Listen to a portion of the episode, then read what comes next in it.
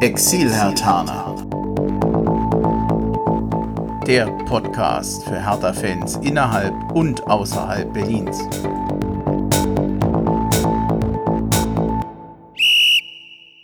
Ja, hallo Hertha-Fans in Berlin, in Brandenburg und weiter weg. Hallo Exil-Hertaner.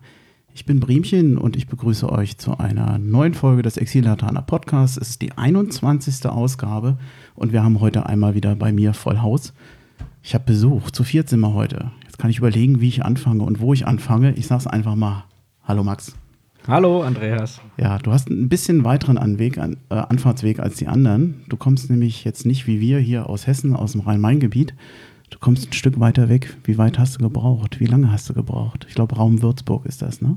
Genau, ich komme aus, ich sage mal aus Würzburg. Gerbrunn ist zusammengewachsen mit Würzburg, ist ein Stadtteil, sind ja 130 Kilometer, also auch keine Weltreise, ähm, die man da über Na, die doch noch. A3 macht, aber Du machst Examensvorbereitung hier gerade, ne? Momentan richtig, genau. Also heute bin ich sowieso in Frankfurt gewesen und habe meinen Kurs besucht, richtig. Kein, keine Angst, wir sprechen nachher noch mal mehr miteinander. Da stellen wir dich noch mal richtig vor. Stefan, hi. Zum ersten Mal dabei. Hi Andi. Und die A3 ist ja auch äh, schon fast fertig, ne? ja, ja. Äh, Das stimmt gar nicht, dass du zum ersten Mal dabei bist. Du hast dich schon mal vorgestellt, als wir damals vor dem Spiel gegen Frankfurt waren. Genau, mit etwas lauter Geräuschkulisse da draußen, ne? Vorm äh, gemalten Haus war es gewesen. Im, im gemalten Haus und zwar Genau. oder, oder, oder genau in diesem Innenhof. War ein bisschen laut, aber naja. Moritz, bist auch dabei. Jetzt hat es endlich mal geklappt. Wie lange haben wir das schon probiert? Seit Monaten. Ja, das stimmt. Aber Ich habe äh, ich hab auch schon mal einen Auftritt gehabt im, im Podcast. Ich habe meinen Haohe aufgesprochen. Stimmt, in der zweiten Folge, Ja. das weiß ich noch. Genau. Ich weiß noch, dass du damals gesagt hattest, darf ich das verraten? Du wolltest das eigentlich frei aufsprechen, nachher hast du es dir dann doch aber aufgeschrieben, ne? Genau. Ja. Habe ich noch den Zettel. Ich kann dich beruhigen, das geht mir auch so. Das ist aber ganz normal. Das ist total komisch, wenn man sich mal so frei vorstellen soll und dann will man fehlerfrei sprechen. Es klappt gar nicht so immer, aber ich bin erstmal froh, dass du das gemacht hast. Denn ich freue mich immer über ein HOE zum Schluss und äh, ich verbinde das gleich mal mit der Aufforderung, wer das noch mal machen möchte, mir zuschicken, der kann das immer tun. Ich freue mich drüber. Ja, dann springen wir gleich rein. Wir haben ja gesagt, mh, oder ich habe ja vorgeschlagen, wir haben jetzt zwei wunderbare Niederlagen gehabt. Ein 3-0 gegen Gelsenkirchen und dann noch ein, nochmal eine 3-0-Niederlage gegen Wolfsburg. Irgendwie ist der Frust im Moment groß bei allen nach der Freude gegen die Bayern.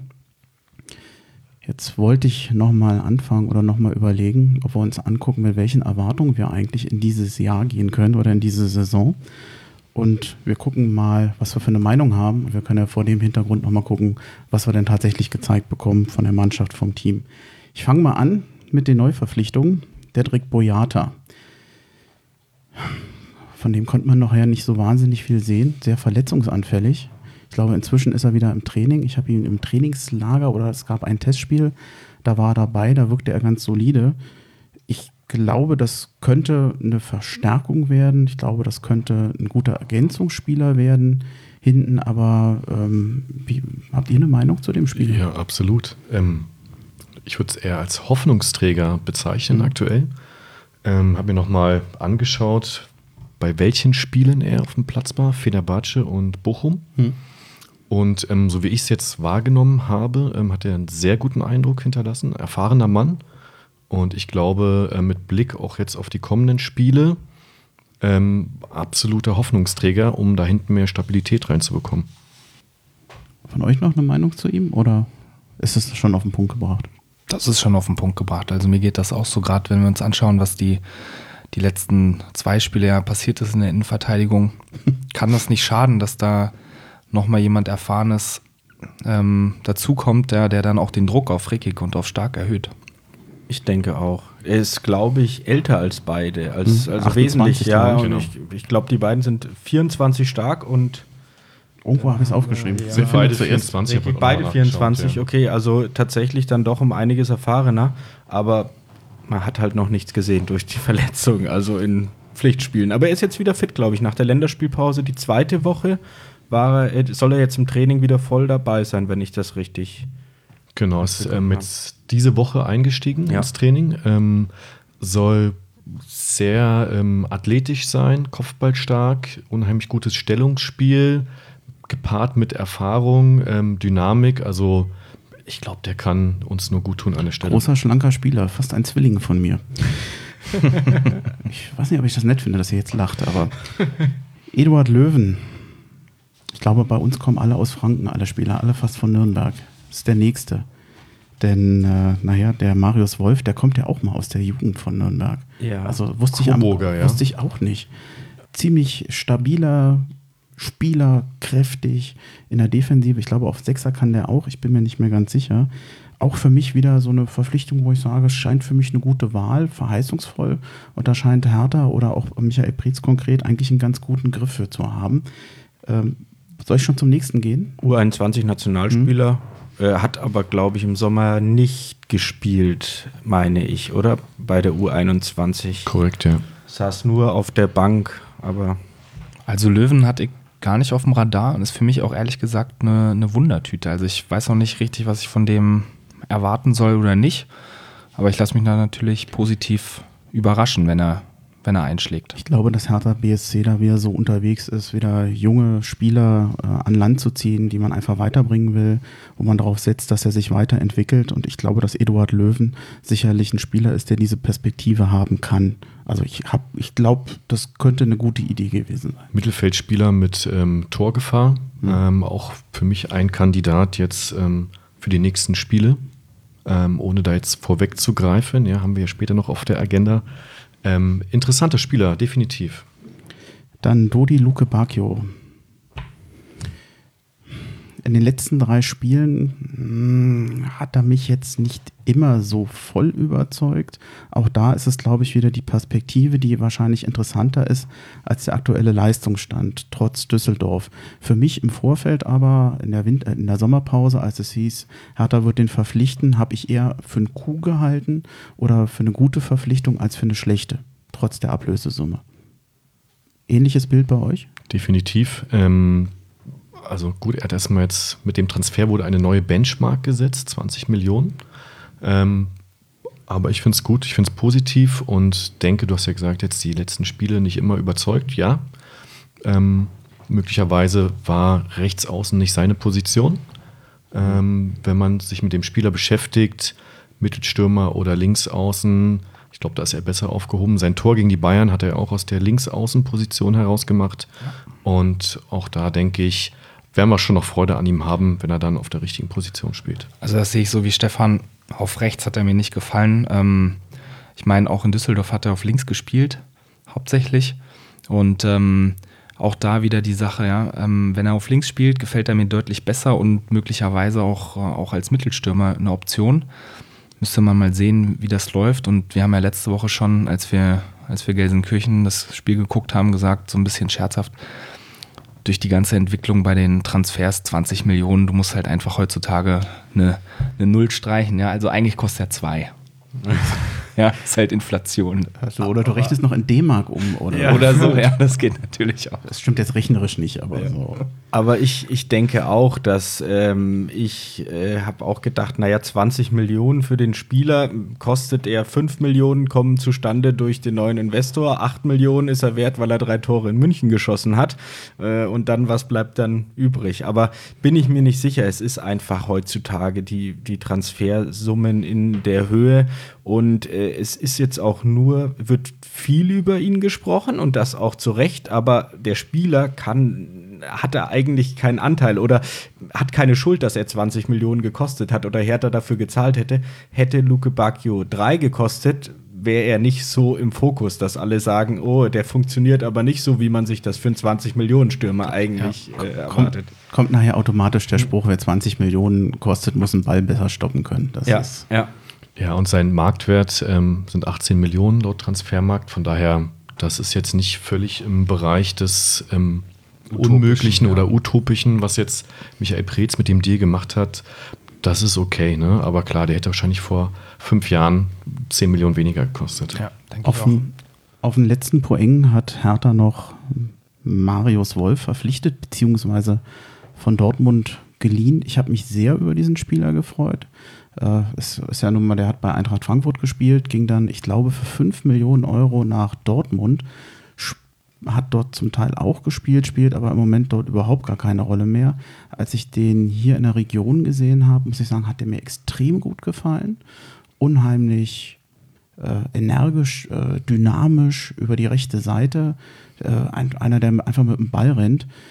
Ähm, hätte, nicht gedacht, dass der nochmal zur Hertha BSC kommen würde. Was ich sehr lustig finde, ist eine unterstellte Kaufoption für Hertha BSC von, da sind wir wieder bei den 20 Millionen Euro, angeblich 20 Millionen Euro.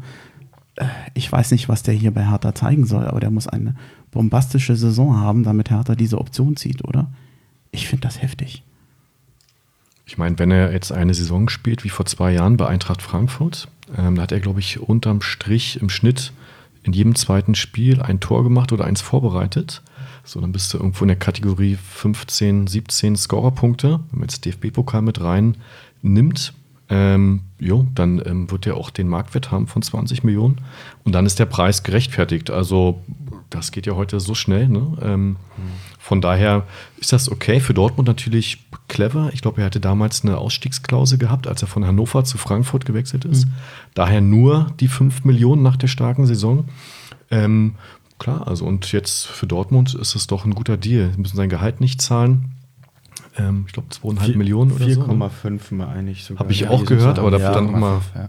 Okay, also gutes Gehalt, glaube ich. Ne? Also zählt jetzt da, glaube ich, auch mit zu den doch Spitzenverdienern in unserer Truppe. Ähm, und wie gesagt, also für Dortmund eine gute Lösung, für uns sowieso, als ich es gehört habe, dass der zu uns kommt. Es war eigentlich so seit ein, zwei Monaten mein stiller Wunsch, weil ich immer gesagt habe, auf der rechten Seite, ähm, da brauchen wir auf jeden Fall noch ähm, einen Kracher. Gar nicht mal unbedingt offensiv, aber vor allen Dingen, wenn ähm, Klünter ausfällt, ne? Ähm, mit wem spielst du da? Und er kann halt die komplette rechte Seite beackern. Und interessanterweise auch, er hat bei Frankfurt gute Spiele gemacht als offensiver Mittelfeldspieler als zentraler Mittelfeldspieler, hat auch linkes Mittelfeld schon gespielt, sogar Mittelstürmer in Dortmund. Also äh, ja, Lucien Favre würde jetzt polyvalent sagen. es gibt kaum eine Folge, wo wir das Wort mal nicht benutzen. Das glaube ich ziemlich oft. Also was, was bei Marius Wolf ähm, für mich das größte Fragezeichen ist, beziehungsweise ja, ähm, was Czovic leisten muss, ist, ähm, ihn in den Griff zu bekommen. Also ich habe mich äh, letzte Woche habe ich mich mit einem mit einem SGE-Fan unterhalten. Und er hat halt auch nochmal berichtet, Marius Wolf, guter Spieler, aber wohl charakterlich sind da so ein paar Dinge abseits des Platzes, die ein bisschen für Gefahr sorgen können, auch in so einem Mannschaftsgefüge. Und da muss Czovic natürlich ähm, als, als Cheftrainer, ne, muss er schauen, dass er das, dass er das hinbekommt. Ich traue das Czovic zu, ähm, aber das ist so für mich die, sagen wir mal, Gefahr, ja, äh, die ich sehe bei Marius Wolf guter Spieler definitiv, aber das muss halt, das muss halt klappen, dass da keine Unruhe in die Mannschaft Klingt nach kommt. einem schwierigen Charakter. Ja. Auf der anderen Seite, ähm, eine ganze Zeit lang haben wir immer davon gesprochen, es spielen zu viele Schwiegersohn-Typen bei uns in der Mannschaft und klar, der ist vielleicht auch eher einer, äh, der mal abends um Block zieht, ähm, wenn man ihm da nicht, äh, wir mal, die Grenzen aufzeigt. Ja? Ich bin ja persönlich überhaupt kein Fan von seinen Tattoos auf dem Oberschenkel, ja, aber äh, passt halt irgendwie alles so zusammen. Ne? Ähm, ist halt ein Typ und lieber ein aggressive Leader, so wie es ja heute heißt, als ein Schwiegersohn auf dem Platz. Und ähm, der kann es nur weiterhelfen. Ich musste so lachen. Aber äh, zur, zu der Sache, ich habe auch vor einigen Jahren schon äh, mit einem Freund, der ist äh, seinerseits mittlerweile in der Versenkung versunken, 1860 München-Fan, äh, sagte auch, ganz, ganz, ganz schwerer Charakter. Also hat eigentlich gar nicht, er war dann in der damals noch zweiten Liga, wohl ist er rausgestochen, was die Leistung angeht aber hat eigentlich ähm, viele Probleme gehabt und äh, in München die Presse schießt sich vor allem auf Bayern ein, überregional, aber die Lokale auch viel auf äh, Vorkommnisse bei den Kleinen, beim Münchner Verein, bei den Löwen. Und da waren wohl einige Sachen, auch als dann der Wechsel, den hat er etwas forcieren wollen. Ich habe gerade noch mal geguckt, nach Hannover ist er erst vorher und äh, da gab es wohl dann auch einige Probleme in der Mannschaft. Also das wird sich damit decken, was in Frankfurt dann auch war, weil ich glaube da auch, dass ja ein bisschen noch nicht so lange her, dass er auch als der Wechsel nach Dortmund feststand, da war das dann auch ein bisschen, mhm. ja, schwieriger Charakter. Also bin ich, ich gespannt. Ich fand es ganz spannend. Ähm, er ist ja scheinbar Best Buddy mit ähm, Prinz Boateng. Und das sagt ja auch schon viel aus. Ne? Also ähm, er ist so ein bisschen der große Bruder der Boateng und er hat sich auch nochmal bei ihm ähm, beraten. Hertha, wie ist der Verein und so, ähm, Umfeld. Boateng hat sich da wohl sehr positiv geäußert so. Und ja, aber ich sag mal so, nochmal, okay, da ist ein gewisses Risikopotenzial, aber auch so ein Boateng vom Typ her, das kann ja unserer Mannschaft aktuell nur gut tun, finde ich. Und alles andere wird sich dann zeigen. Ich meine, der ist jetzt auch schon ein paar Jahre älter als zu seiner Zeit in München. Ist jetzt, wird jetzt 25. Vielleicht setzt er da auch mal ein bisschen mehr Verstand dann irgendwann ein. Auch ein Boateng ist ruhiger geworden, als er Genau, älter wurde. Richtig. Und wie Ja. gesagt, ich traue das, ich trau das Jovic durchaus zu, dass er das in den Griff bekommt, ja. Also mache ich mir keine Sorgen. Ich wollte nur nochmal das auch auf den Tisch bringen. Ähm, das ist für mich auf der, auf der negativen Seite ist das ein Punkt, den ich da halt sehe. Aber wie gesagt, ich glaube, so ein Marius Wolf kann uns da viel weiterhelfen. Mit Redan haben wir noch einen ganz jungen Mann bekommen aus England, so eine ähnliche Geschichte wie bei Del Rosun, der ja eben auch aus über Holland nach England dann zu Hertha kam. 18 Jahre ist er, glaube ich, alt und hat schon einen vielversprechenden Einsatz gehabt, sollte eigentlich über die U23 kommen, hat jetzt aber bei den Profis schon mal spielen können. In einem schwierigen Spiel gegen Gelsenkirchen kann man sich eigentlich nicht so, äh, ich glaube, gegen Gelsenkirchen kam er rein, ne? oder? Nee, Wolfsburg. Wolfsburg, okay. Also in, gerade in der Phase, wo es ja drunter und drüber lief dann. Wobei ich finde, es war ganz nett, ihm anzugucken. Also der hat auch eine unheimliche Dynamik, ähm, auch- auch an Spieler, aus dem wieder mehr werden kann. Wenn ich mir jetzt diese ganzen Spieler angucke und was wir so darunter interpretieren, für mich eigentlich ein gutes Verpflichtungsjahr. Das hat, das, das hat Perspektive für mich. Also eigentlich weckt das für mich Hoffnung auf eine gute Saison.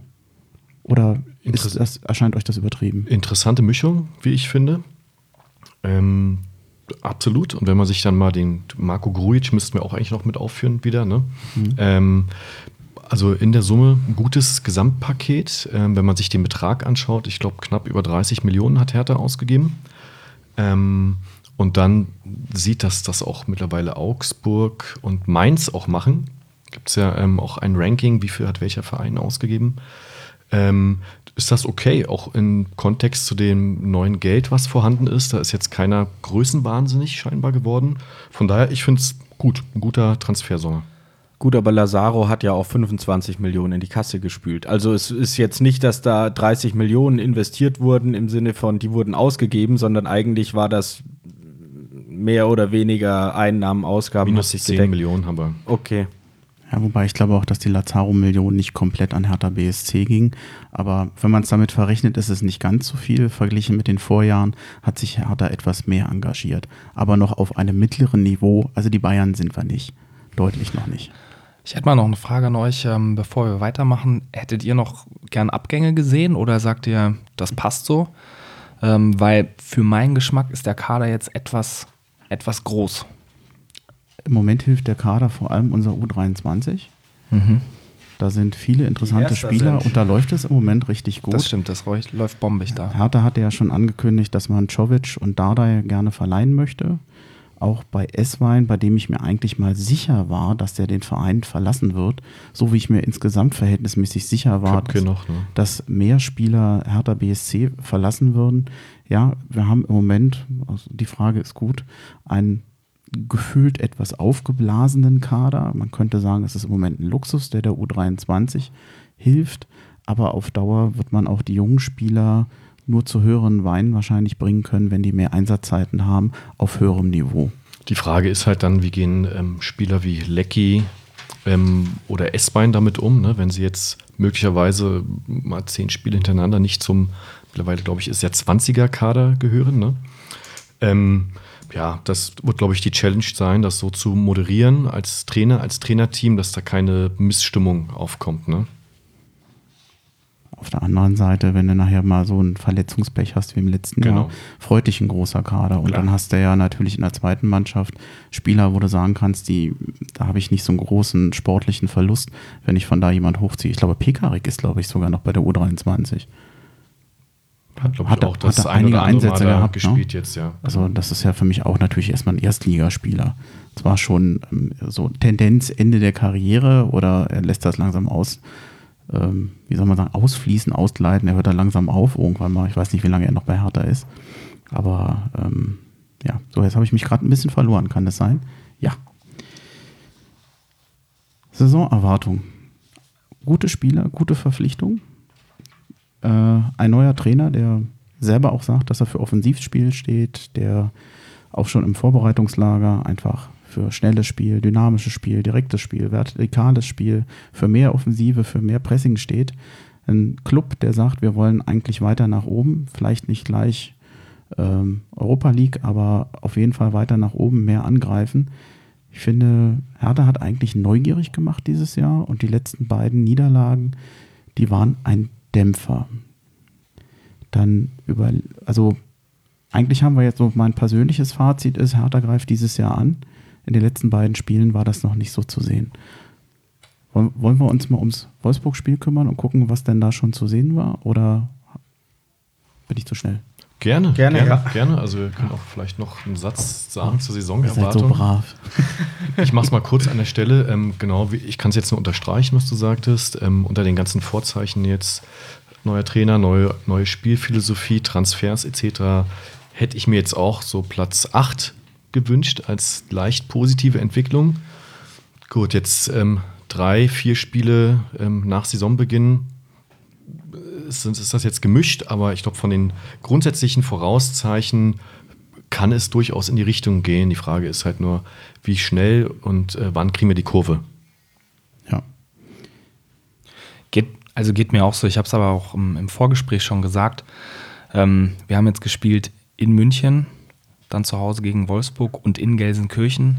In München Punkt geholt, finde ich durchaus in Ordnung, auch zurückgekommen nach einem 1-0. Ordnung. ähm, äh, zurückgekommen nach einem 1-0. Dann ähm, gut gegen Wolfsburg. Das wa- war mir dann ehrlich gesagt deutlich zu hoch, das 3-0 schlussendlich.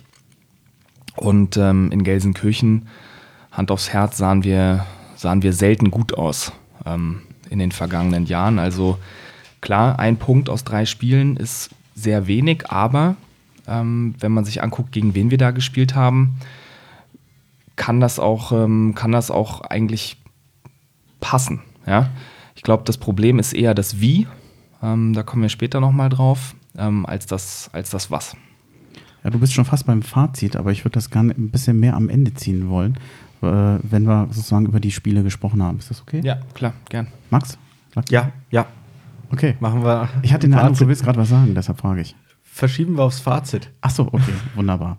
Also, am 25. August, meinem Geburtstag, hatte ich eigentlich gehofft, ein Geburtstagsgeschenk zu bekommen am Abend um 18 Uhr. Dieses Geburtstagsgeschenk habe ich nicht bekommen.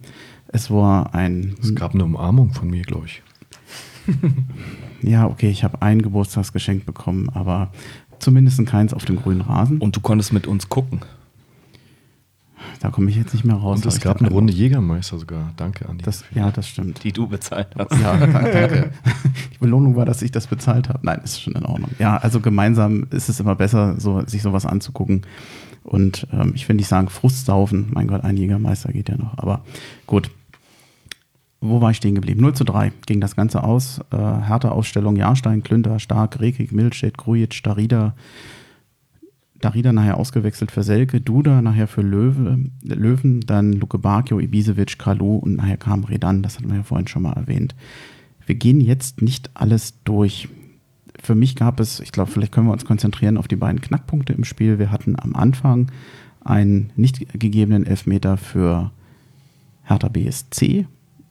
Da habe ich mich inzwischen dran gewöhnt, das zu sehen, dass man den nicht geben muss. Und auch, ähm, vielleicht ist da doch sehr stark die blau-weiße Brille bei mir dabei. Auch den Elfmeter, den dann nachher Wolfsburg bekam, ist für mich jetzt keine Fehlentscheidung. Hart, es gab noch einen äh, Zweikampf vorher, aber, und jetzt kommt der für mich wesentliche Punkt, losgelöst davon, dass wir dann ein Gegentor bekommen hat. Hertha hat dann nach wie vor eine gute erste Halbzeit oder zumindest eine gute erste 30 Minuten gespielt, wo man sehr viel von dem gesehen hat, was Jovic angekündigt hat und viel von dem, was wir uns wünschen. Ähm, ich fand diese Leistung eigentlich noch verheißungsvoll oder das war, war ein guter, guter Ansatz. Ich würde jetzt, wenn jetzt alle schon den Stab über Jovic sprechen, jetzt nicht sagen, dass bei Hertha alles schlecht und alles Katastrophe war. Ich war damit zufrieden. Zunächst mal. Das war jetzt keine Niederlage, die über 90 Minuten eine Katastrophenleistung von Hertha war. Wie habt, wie habt ihr das Spiel oder die, die erste Halbzeit gesehen? Also die erste Halbzeit war echt gut anzuschauen, ähm, hat Mut gemacht. Ähm, genau, das Manko war hier in meinen Augen die Chancenverwertung. Mhm. Und klar, auch allgemein der Spielverlauf. Ne? Ähm, macht der Duda das Ding rein oder bekommt er den Elfmeter, kann das ganz anders laufen, das Spiel. Ähm, ich hatte es vorhin im Vorgespräch gesagt, Schlüsselszene für mich, aber auch im Negativen ähm, der verlorene Kopfball von Niklas Stark an der ähm, Strafraumlinie, 1,90 Meter Mann gegen 1,70 Meter Mann, Xaver Schlager. Mhm. Das Ding darf der nicht verlieren. Und äh, ich kriege immer noch Puls, wenn ich an die Szene denke. Haben viel über Rekik geschimpft, ja, aber er konnte jetzt am wenigsten dafür, dass er in die Situation gebracht wurde. Und von dem Augenblick an hat das Spiel einen anderen Verlauf genommen. Klar, erste Halbzeit noch sehr gut gespielt. Und dann, ja, zweite Halbzeit ist uns nicht wirklich was eingefallen. Ja, so geht es mir auch. Also erste Halbzeit auch gerade bis zur Trinkpause ähm, sah richtig gut aus, offensiv ähm, und trotzdem nicht zu offen hinten, beziehungsweise selbst wenn dann mal ein Konter kam, das eigentlich gut unterbunden. Ähm, und dann zweite Halbzeit, das war, war fast schon eine andere Mannschaft auf dem Platz. Also da war keines primär, keine Ideen mehr, kein, kein, äh, kein taktisches Mittel mehr, was irgendwie gegriffen hat. Ähm, weiß nicht, was da in der Halbzeit geschehen ist, ob die irgendwie ähm, Kamillentee bekommen haben oder was.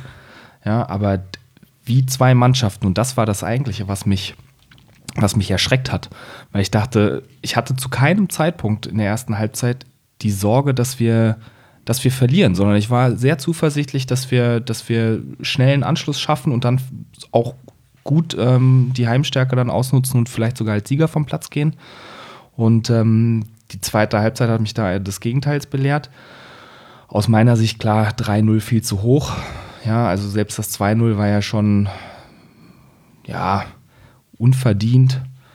Aber das war ja, ja dann schon 80 plus, ne? genau, ne? 82. 82. Minute, Minute also. genau. Und dann klar das 3-0, da war alles offen und das war dann natürlich. Wir sind am Ende ja. ausgekontert worden. Richtig, ja. ja. Ja, also bitterer Nachgeschmack dann, ja. Und das ist auch das, äh, was ich aus meiner eigenen Fußballerzeit halt noch kenne, wenn du, wenn du eigentlich so spielst und dann verlierst du am Schluss 3-0, das fragt dich keiner mehr die Woche danach, wie, wie habt ihr gespielt, sondern dann guckst du nur aufs Ergebnis und ja, hast irgendwie wie so einen Nackenschlag bekommen. 3-0 ist halt echt heftig, vor allem auch zu Hause, ja. Also das stimmt. Der, äh, Stefan hatte dahingehend schon recht. Neunte Minute dieses Kopfballduell. Ähm, das Thema Foulelfmeter, äh, den Hertha nicht bekommen hat, ist müßig zu strapazieren. Ich bin da schon der Meinung, man muss ihn nicht geben, aber ist das eine klare Fehlentscheidung gewesen? Muss der Videoschiedsrichter in der Situation eingreifen? Okay. Ähm, was ich dann aber sehe, die erste Halbzeit war dennoch gut, was ihr auch ähm, so gesehen habt. Und deshalb war die neunte Minute oder der Elfmeter, das Elfmetertor von Wolfsburg, war es so spielentscheidend, weil Hertha hatte Chancen und hätte einfach auch weiterspielen können. Und wenn man nach neun Minuten zu Hause 1 zu 0 zurückliegt gegen Wolfsburg, ja, da kann man schon noch trotzdem vielleicht einen Punkt holen oder gewinnen. Also es, es gab nachher einen Bruch nach diesen, ich, ich, ich glaube, es war die erste Trinkpause. Wolfsburg hat sich genau. taktisch ein bisschen umgestellt und Hertha hatte ab dem Moment kein Mittel mehr. Czovic hat ja dann das gemacht, was jeder Fan immer bei Dardai kritisiert hat. Er hat eigentlich ja. offensiv so ziemlich alles gebracht, was ja. er bringen konnte, aber Hertha, und jetzt kommt das Wort, wirkte kopflos äh, ja, vorhin schon gesagt, also irgendwie, wir, wir, kommen auf nichts anderes außer kopflos. Das war zwar bemüht, aber es, es, es, es kam nichts mehr. Also ja, es ist, äh, sie, sie kamen nicht mehr durch. Jovic hat gesagt, die haben zu sehr auf einer Reihe äh, gestanden. Ich kann mich sehr gut ans Trainingslager erinnern. Der hat die äh, zusammengestaucht und gesagt, steht nicht auf einer Linie. Wenn ihr auf einer Linie steht, dann hat es erstens der Gegner einfacher und äh, ihr könnt euch gegeneinander nicht anspielen. Wenn ihr zu dritt in einer Linie steht und du willst nach außen spielen, dann steht der eigene Mann im Weg. Also geht leicht versetzt. Also eigentlich neu ist das nicht. Das würde ich hier an der Stelle nicht an Czovic festmachen. Ich, gibt, es gibt zwei Sachen, die mich erstaunt haben an diesem Spiel. Das waren erstmal die persönlichen Schwächen von Stark und Rekik, die meines Erachtens kein gutes Spiel machen. Rekik hat zwar, ich glaube, beim 2 zu, Quatsch, ähm, ähm, Stark hat beim 2-0 zwar bei einem Zweikampf nicht gut ausgesehen, aber Rekik steht nicht weit weg. Der hätte helfen können. Grujic bei 2-10 meines Erachtens. Hertha verliert den Ball und der trabt langsam zurück. Ähm, war für mich auch irgendwie unter, unter dem Niveau, wie er spielen kann normalerweise. Also ich habe echt den Eindruck, dass bei uns im Moment einzelne Spieler dann ein Problem haben. Oder ein, ein, wie ein Leistungsabfall. Und Innenverteidigung, du hast es äh, Stefan ja eben auch schon gesagt mit Boyata, die Hoffnung, dass vielleicht dann noch andere Spieler nachrücken. Es gibt noch einen Toruna Riga, äh, der eventuell nachkommen kann. Warum hat Jovic keine Möglichkeit gehabt, in den letzten 60 Minuten nochmal nachzujustieren? Ich kann mir nicht vorstellen, dass er es nicht gesagt hat. Ich habe den Eindruck, die Spieler haben nicht mehr reagiert. Eine Unterstellung von mir. Was glaubt ihr? Gut, also defensiv nachjustieren gab es jetzt nicht so viele Anlässe, ne? weil es stand ja ich bin aber nicht defensiv, sondern sozusagen Hertha kam ja einfach nicht mehr gefährlich nach vorne. Genau, da, das, ist die, das ist die Frage. Ne? Warum hat er auch das Beispiel, was du jetzt gerade aus dem Trainingslager wiedergegeben hast, ähm, warum konnte er das nicht jetzt der Truppe, die auf dem Platz war, vermitteln? Ne? Hier steht nicht auf einer Linie, einfach wie er sich das vorstellt. Da hat irgendwas nicht gepasst in der zweiten Halbzeit. Was, was von der, dir, wenn du reinrufst und die reagieren nicht? Von, ja, oder auch in der ja. Trinkpause. Ne? Ihr habt ja gerade mhm. eben berichtet, wie das Spiel so eine Wende nach der ersten Trinkpause bekommen hat. Es gab noch eine. Ich glaube auch, die Trinkpausen haben uns jetzt nicht geholfen. Ja? Ich habe mich auch aufgeregt darüber. So ein Quatsch, was soll das Trinkpause? Ob die verdursten würden jetzt hier, ja. Ähm, aber es ist halt neumodischer Schnickschnack. Selbst in der F-Jugend bei meinem Sohn gibt es das, ja. Ähm, okay. Ähm, hat uns an dem Tag nicht, nicht weitergebracht. Ähm, und ja, wir haben es nicht ähm, geschafft, uns auf die Situation dann einzustellen. Je größer der Druck wurde, desto ja, freier von einer Idee haben sie gespielt, im negativen Sinne. Also es, es hat nichts mehr gepasst nach vorne. War das eine unglückliche Niederlage oder eine verdiente Niederlage?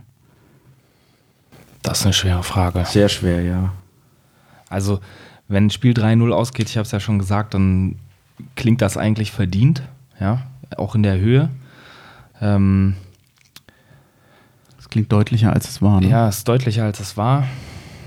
Also, wenn wir auch den Vergleich nehmen zum, zum Spiel in Gelsenkirchen, dann war das Spiel gegen Wolfsburg eine unverdiente Niederlage und das Spiel in Gelsenkirchen eine verdiente Niederlage, wenn wir das mal relativ sehen. Ja? Hätte Hertha effektiver gespielt, hätten sie wesentlich mehr, sie hätten sich selber belohnen können. Das ist jetzt eine Phrase.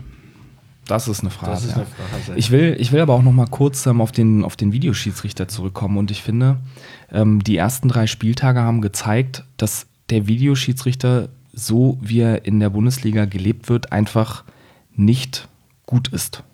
Ja, also es ist total intransparent.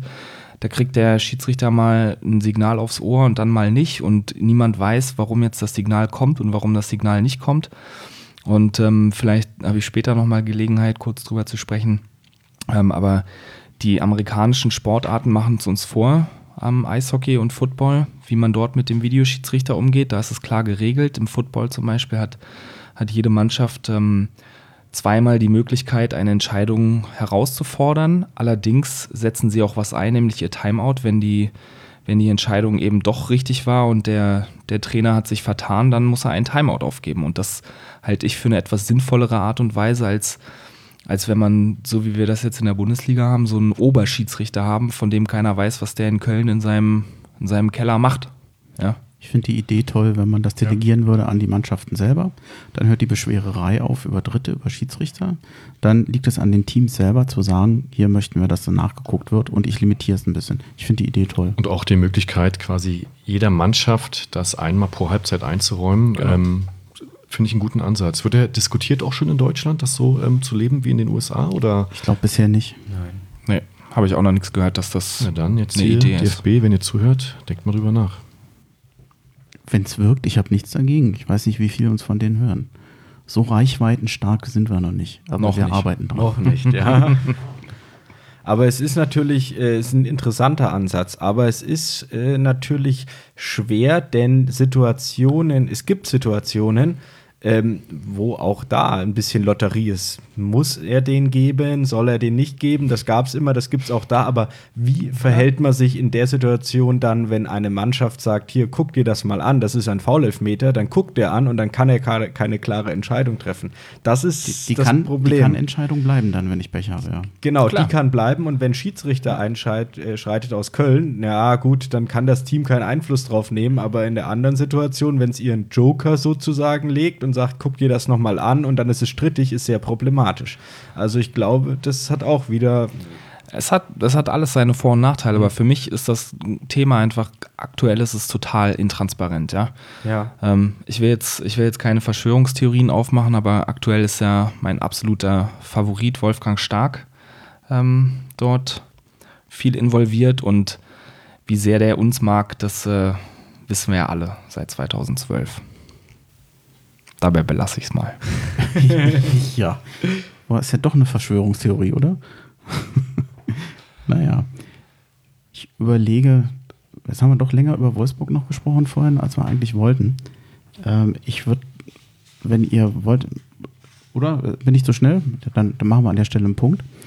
Ähm, Maximilian, du bist ja quasi gerade zu Besuch hier. Ja. Und ähm, ein bisschen frage ich die Exilhartaner ja immer aus. Das mache ich bei dir auch nicht anders. Mach, bring was auf den Punkt. Du bist Hertha-Fan, du bist aber kein Berliner. Man hört ein bisschen. Also wir haben ja vorhin gesagt, einen ganz leichten südlichen Singsang haben wir drin, aber nicht ganz so stark. Wie bist du denn Hertha-Fan geworden? Äh, wie, wie, kam das? Ich habe es im Vorgespräch jetzt auch äh, mitbekommen, dass ich darauf angesprochen wurde. Äh, also ich komme, ich sagte es ja eingangs schon, äh, aus Würzburg, aber nicht gebürtig. Ich komme gebürtig aus Fulda, Nähe Fulda, also zwischen Frankfurt und Kassel. Bin seit zehn Jahren in Würzburg, so ein bisschen, ja, fränkischen Akzent, Dialekt, wie auch immer. Kann sein, dass ich den da mir angeeignet habe, aber auch meine Eltern kommen aus der Gegend. Also ganz leicht. Also so so, so leicht, ja. aber nicht so stark, denke ich. Ähm, ich kam äh, zu Hertha, es war 1989, kam ich als kleines Kind, hatte ich das Glück, dass mein lieber Onkel, der in Berlin wohnt, mich mit ins Olympiastadion genommen hat. Es war ein Freitagabendspiel, Flutlicht. Äh, 3 zu 1 hat Hertha gegen Frankfurt damals gewonnen. Das war dann auch das Jahr nach dem Aufstieg, wo es dann steil nach oben ging. Das war dann die Saison, wo sie Dritter wurden. Und ich war da mit zehn Jahren dann freitagsabends im du Stadion. ja noch Kind gewesen sein. Ja, Du ja, mit zehn Jahren und das war natürlich bombastisch. Und ich kann mich daran erinnern, mein Nachbar war zwei Jahre älter und er hat immer gefragt, Max, willst du mit Fußball spielen? Da habe ich immer gesagt, nee, nee, Philipp, keine Lust. Und dann war ich an dem Wochenende in Berlin und die nächste Woche wollte ich dann mit ihm Fußball spielen. Also das hat dann schon gewirkt, dass ich da mit im Stadion war. Und dann ging das doch relativ schnell. Wir waren zweimal im Jahr oder einmal im Jahr haben wir ihn besucht. Damals war, bin ich nicht selber gereist zu spielen, aber war ich wollte ich immer ins Stadion gehen und als ich dann konnte mit 16 und mit 18 sowieso mit dem Auto, war ich dann regelmäßig bei Heim-Auswärtsspielen dann doch immer gerne dabei, ja. Ich kann mir gut vorstellen, also mir ging es ja genauso als Kind, wenn ich Flutlicht spiele und man kommt zum Stadion, das ist beeindruckend, das bleibt haften. Genau, genau. Also bei, bei mir ist einfach nur, ich komme nicht gebürtig aus Berlin, äh, schade, aber äh, kann ich nicht ändern. Aber wenn ähm, jemand, der aus Berlin kommt, vielleicht nach Bremen ins Stadion geht oder nach Dortmund, okay, das will vielleicht jetzt nicht jeder hören, aber wenn er da seine ersten Erlebnisse sammelt, ist das halt sehr prägend. Und ähm, so kam ich, ob man aus Berlin dann nach Berlin geht, ist dann auch für viele prägend und äh, so kam ich dann letztendlich zu Hertha, ja. Wundern sich die Leute denn nicht bei dir in der Umgebung, wenn du sagst, ja, also wenn dann Hertha, weil so großer Verein sind wir nicht. Das ist ja, du bist ja eher ein Exot da wahrscheinlich. Ja, aber meine Gegenfrage ist dann immer die, wie gesagt, ich komme gebürtig aus Hessen. Äh, da gab es bei mir in der Schule Bayern-Fans, Dortmund-Fans und Gelsenkirchen. Und dann sage ich, äh, warum nicht Eintracht Frankfurt, warum Bayern München? Hm. Da fragt komischerweise keiner nach, wenn ein Bayern-Fan in Frankfurt trifft, hä, wieso bist du denn Bayern-Fan? Das ist eigentlich genauso exotisch. Ähm, vielleicht kann man Bayern eine größere Reichweite dahingehend unterstellen, aber ein schöneres Stadionerlebnis würde ich denen mal nicht unterstellen. Wie oft schaffst du es zu den Spielen? Das ist ja jetzt nicht gerade bei dir in der Nähe und wirklich einen richtigen Bundesligisten direkt bei dir vor Ort hast du ja auch nicht. Nee, leider nicht. Also Heimspiele zweimal im Jahr, leider manchmal nur einmal im letzten Jahr. Ich glaube, das deckt sich so mit dir. Du bist das auch so zwei, dreimal, ne, versuchst es äh, schon, aber ist halt dann doch eine, eine Reise. Ich bin regelmäßig mehr bei Auswärtsspielen im süddeutschen Raum unterwegs, also Augsburg, Mainz, Frankfurt, Nürnberg, Stuttgart, Freiburg, was man halt da so kennt, je nachdem, wer halt dann im, in der Bundesliga spielt. Also Hoffenheim natürlich da wesentlich mehr als äh, bei Heimspielen. Da schaffe ich auch nicht jedes, was ich von den genannten Spielen jetzt die Saison, aber gucke da schon immer, wenn das halbwegs einrichtbar ist, da äh, hinzufahren und mir die Spiele anzugucken.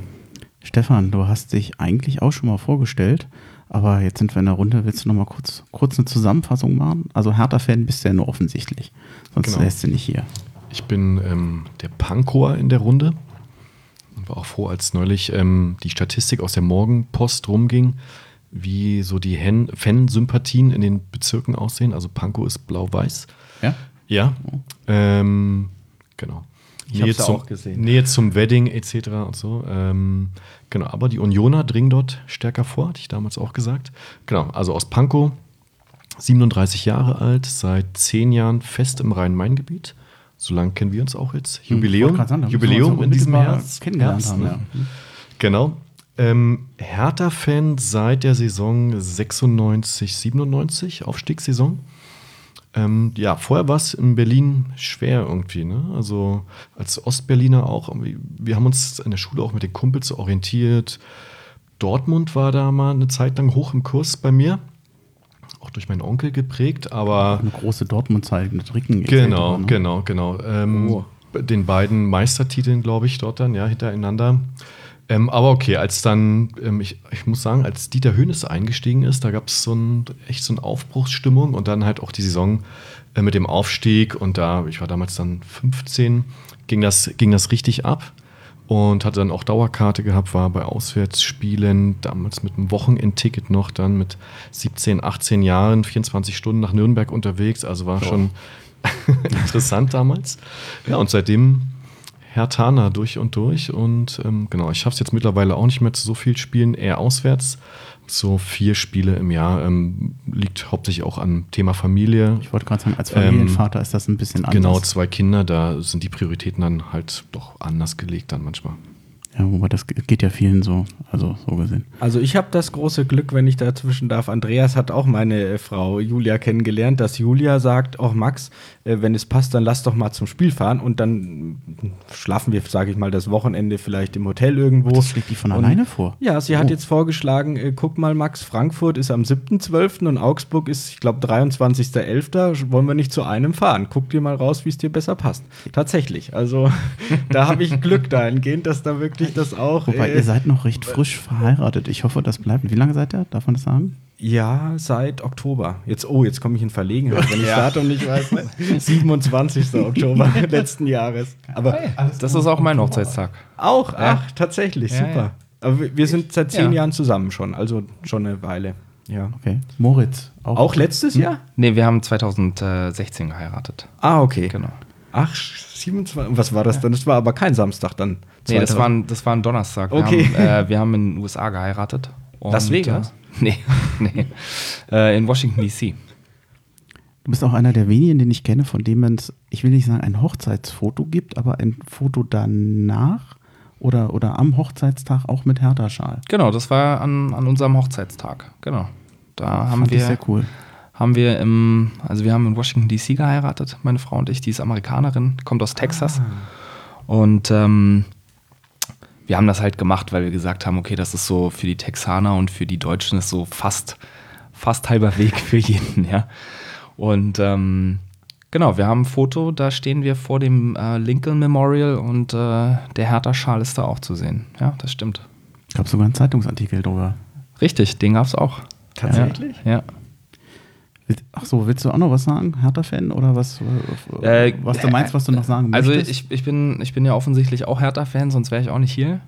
Äh, erstes Spiel war 1998 1-0 gegen Werder Bremen, erster Spieltag. Ähm, du bist trotzdem wieder hingegangen. Erinnert sich noch ja. jeder dran, oder? Dann, Ja. dann warst du vier Spiele vor mir, glaube ich, weil ich glaube, Ja, es war fünfter, sechster Spieltag kann dann sein. gegen Frankfurt. Ja, Okay. kann, kann sein. Und ähm, ja, ähm, seit sechs Jahren bin ich jetzt hier im Rhein-Main-Gebiet und bin über Fans at Hertha auf äh, die ganze Gang hier aufmerksam geworden. Und ja, seitdem gucken wir gemeinsam auswärts ähm, zusammen in der Kneipe, ähm, wenn man nicht auswärts fahren kann. Genau, und darüber habe ich auch dich kennengelernt, Bremchen. Richtig.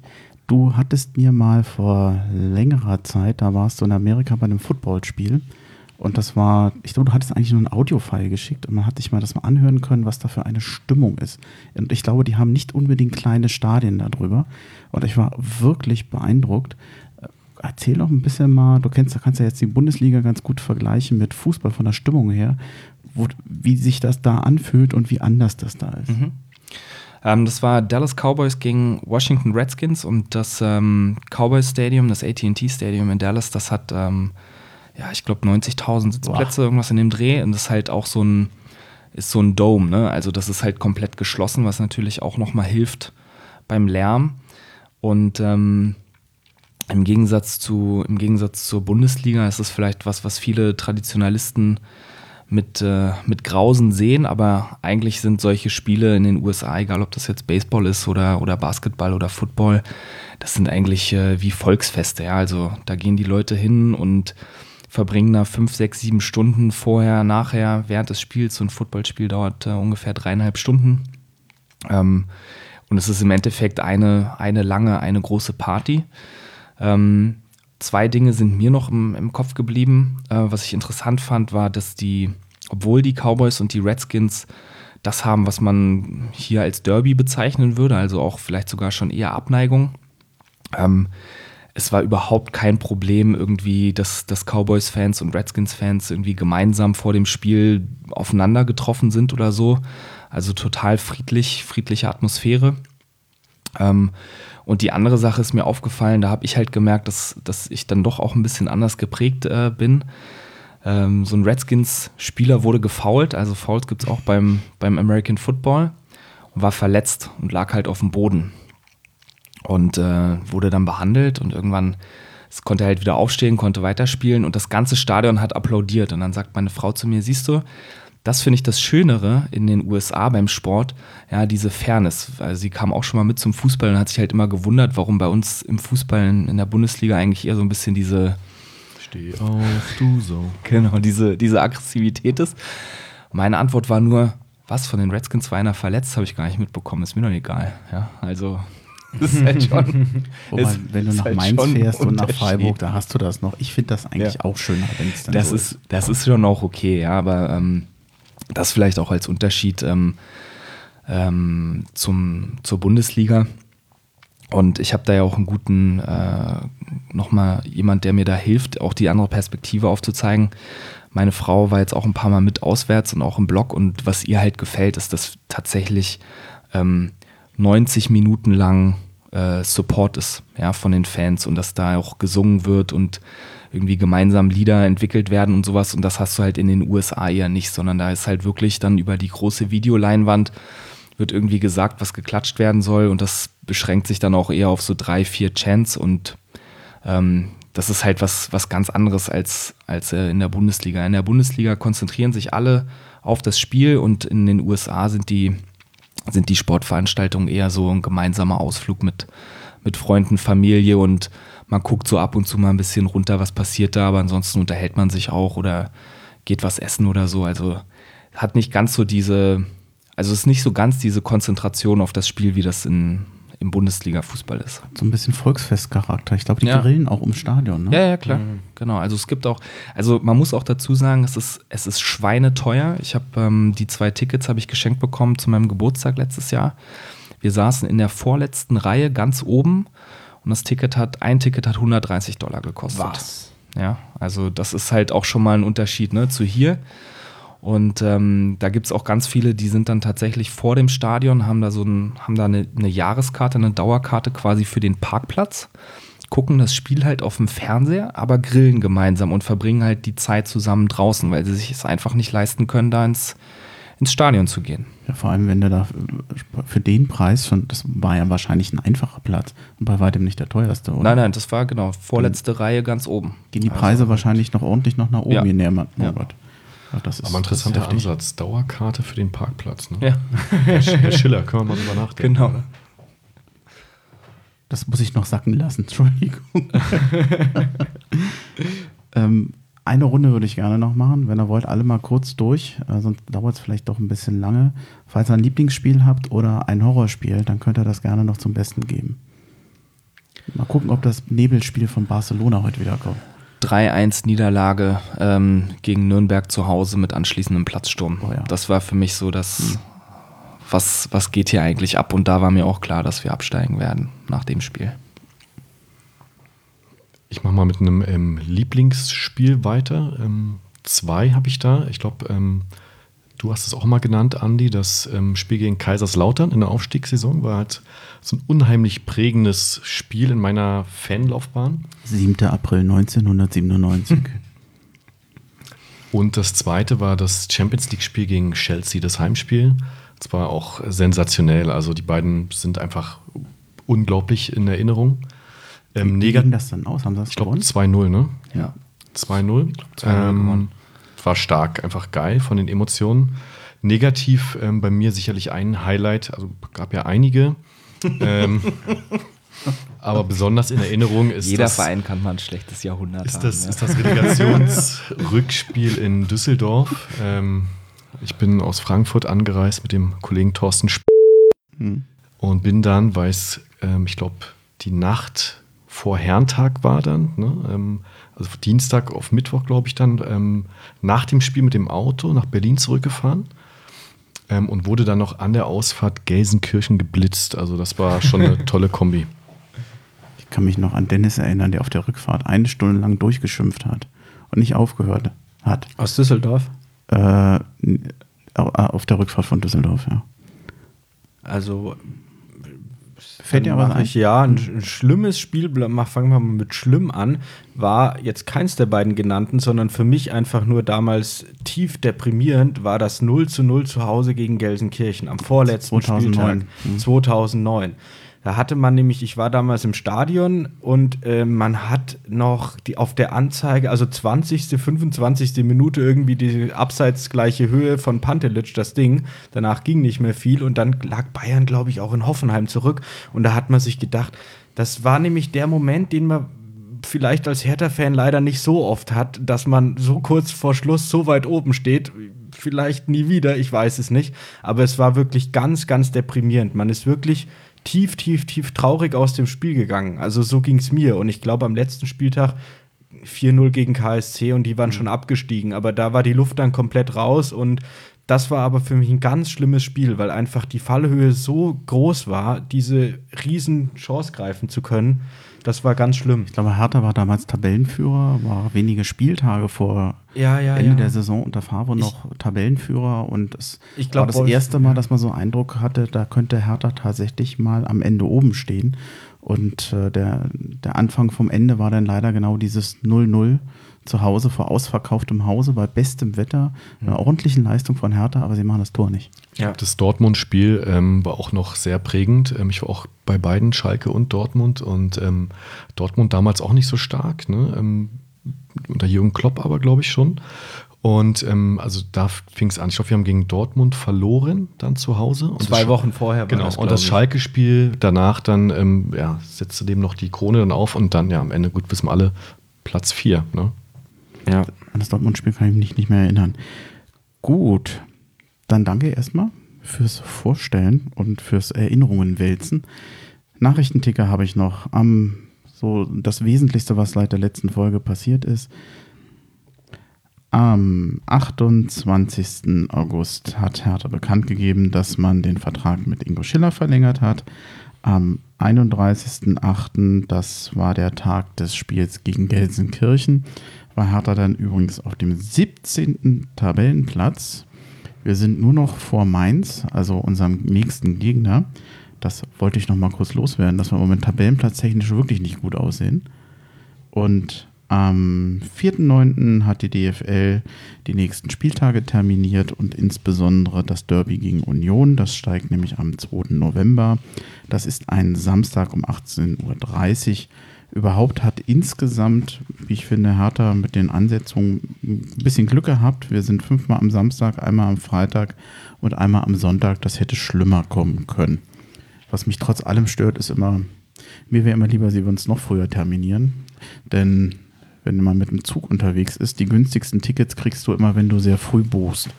Und äh, die sind dann meistens schon weg. Aber Ja, das nur mal so Sechs Wochen ist schon relativ knapp. nebenbei. Ja, ich glaube, du kriegst die ja schon ein halbes Jahr vorher. Ja. Und äh, das kann preislich eine Menge ausmachen. Ja, Okay, gut, aber da ist das Thema Europa League halt dann doch. Da, da macht es vielleicht tatsächlich sogar manchmal Sinn. Also, dass man sagt, spielt jemand Donnerstag und dann sollte er Sonntag spielen. Ja, wahrscheinlich, das ist wahrscheinlich dem geschuldet. Ich finde es aber trotzdem doof. Hättest du keinen, Natürlich, hättest du einen so. einheitlichen Spieltag vor wie vor vielen Jahrzehnten, dann Ja, hättest du diese Probleme nicht. Geht du jedem könntest so. es planen, aber ich, mir ist auch klar, dass wir da nicht mehr zurückkommen werden. Am 31. August die Niederlage in Gelsenkirchen. Ein 3 zu 0.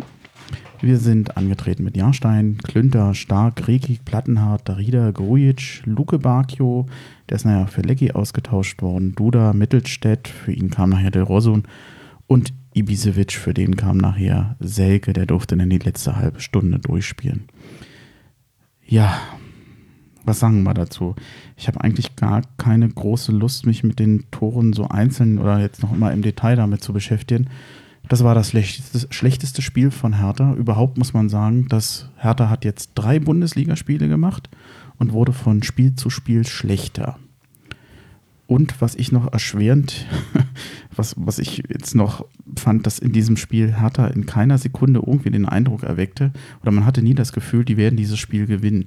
Vielleicht noch die Luke Bakio, Luke Bakio Chance am Anfang, aber das war eigentlich ein gebrauchter Tag. Für mich das schlechteste Spiel von Hertha. Was liegt euch auf der Seele? Also, das war insgesamt ein absolut schlechtes Spiel, muss man sagen. Ja, also es war nicht schön anzusehen. Äh, Gelsenkirchen hat auch nichts richtig gebracht. Ja, also ich behaupte immer noch, wenn wir nicht die Eigentore gemacht hätten, dann hätten die auch an dem Tag kein Tor geschossen. Ähm, die haben bis zum 16er haben Not die, gegen Elend. Ja, das genau, Not gegen Elend. Und die haben bis zum 16er haben, hat Gelsenkirchen besser gespielt als wir, ja. Aber da kam auch nichts, äh, nichts bei rum, ja. Und mir bleibt noch diese Szene im Kopf, äh, in der Stark da irgendwie zum, zum Jahrstein sagt, nimm du ihn, ich hab ihn sicher. Der Burgstaller irgendwie sich den schnappt und dann quasi frei vorm Tor, ohne Bedrängung, ohne irgendwas noch das schafft, den übers Tor zu hauen. Ja, also wie, wie, wie geht das? Und ähm, das Einzige, was mich tatsächlich im Nachhinein noch wirklich ärgert, ist, dass sie halt doch noch ein Tor geschossen haben, weil so hätten wir wenigstens sagen können, ihr habt immer noch kein Tor geschossen. ihr Schalker. Aber gut, das sind dann Schwacher so. Trost, die, finde ich. Genau, das wäre ein schwacher Du Trost. hast übrigens gerade Schalker gesagt. Ähm, Ja. Da musst du jetzt So, rein. ähm, Das Phrasenschwein. Das zwar was. keine Phrase, Ja, aber. das, ist keine Fra das wird einfach per, per se unter Strafen gestellt. Ja, genau. Buße muss sein.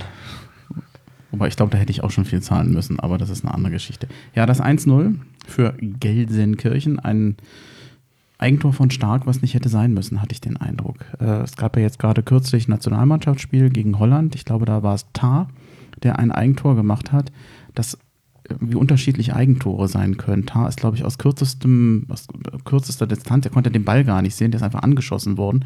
Der konnte da gar nicht weg. Bei Stark hatte ich mich immer, hatte ich in der Situation gedacht, das hätte man anders lösen können. Das wirkte nicht nur unglücklich, das wirkte an der Stelle auch ein bisschen, das, das, ja, wie soll ich sagen, vom Kopf Ungeschickt. nicht ganz bei der Sache. Ne? Eigentlich Genau. beide Szenen. Moritz hat ja auch wunderbar ähm, diese Nimm du ihn, ich habe ihn sicher Szene beschrieben. Also Niklas Stark wiederholt jetzt, ja, nach dem Wolfsburg-Spiel. Totalausfall, kann man nicht anders sagen. Kickernote 5,5. Also schlechter geht es ja dann fast gar nicht mehr. Und ähm, ja, er wirkt auf mich zurzeit vom Kopf einfach nicht frisch, nicht präsent. Und ich frage mich, okay, eigentlich jetzt, was, was soll der überhaupt bei der Nationalmannschaft? Ähm, aber ich finde auch, seitdem er bei uns ist, er hat immer wieder diese Aussetzer und für mich ist er mental zu schwach. Also er wird nie oder er hat es bislang nicht geschafft, der Leader zu sein, ähm, was alle sich immer hoffen, wo er sich hinentwickelt, jetzt auch als Vizekapitän. Ähm, also überzeugt mich nicht. Der braucht jemanden an der Seite, der ihn führt. Und das könnte ein Boyata dann sein an der Stelle. Und auch an dem Tag, ähm, letzte Woche, ähm, gebe ich Stefan voll recht, äh, der Stark war einfach nicht auf dem Platz. Also er stand zwar auf dem Platz, klar, aber der war nicht bei der Sache. Da hatte man echt den Eindruck, der ist irgendwo anders mit seinen Gedanken. bei mir die Kritik jetzt, also ich finde, das ist im Moment ein, ein äh, drastisches Formtief. Er macht im Moment Fehler. Er ist natürlich trotz allem bei Hertha zum Nationalspieler geworden. Er ist für mich auch durchaus Führungsspieler. Mir, ich finde es ein bisschen, zu, für mich persönlich ist es ein bisschen zu hart. Äh, er hat sich bei Hertha schon gut entwickelt und er hat auch, er, er war für mich Leistungsträger nicht nur in den Saison vorher, sondern auch gegen Bayern, er hat zwar in der einen Szene mit Lewandowski nicht so gut ausgesehen, aber zum Teil sehr engagiert, auch mit Rekik in der Verteidigung gekämpft und da haben die sich diesen Punkt erarbeitet. Also ähm, ich habe jetzt den Eindruck Er gehabt, hat- er ist jetzt am, am Höhepunkt seiner Verunsicherung im Moment. Er hat, Ja, er hat immer auch wieder sehr starke Spiele. Ne? Ich denke auch an das äh, Pokalspiel gegen die Bayern jetzt in der letzten Saison. Ne? Hat er auch super gespielt.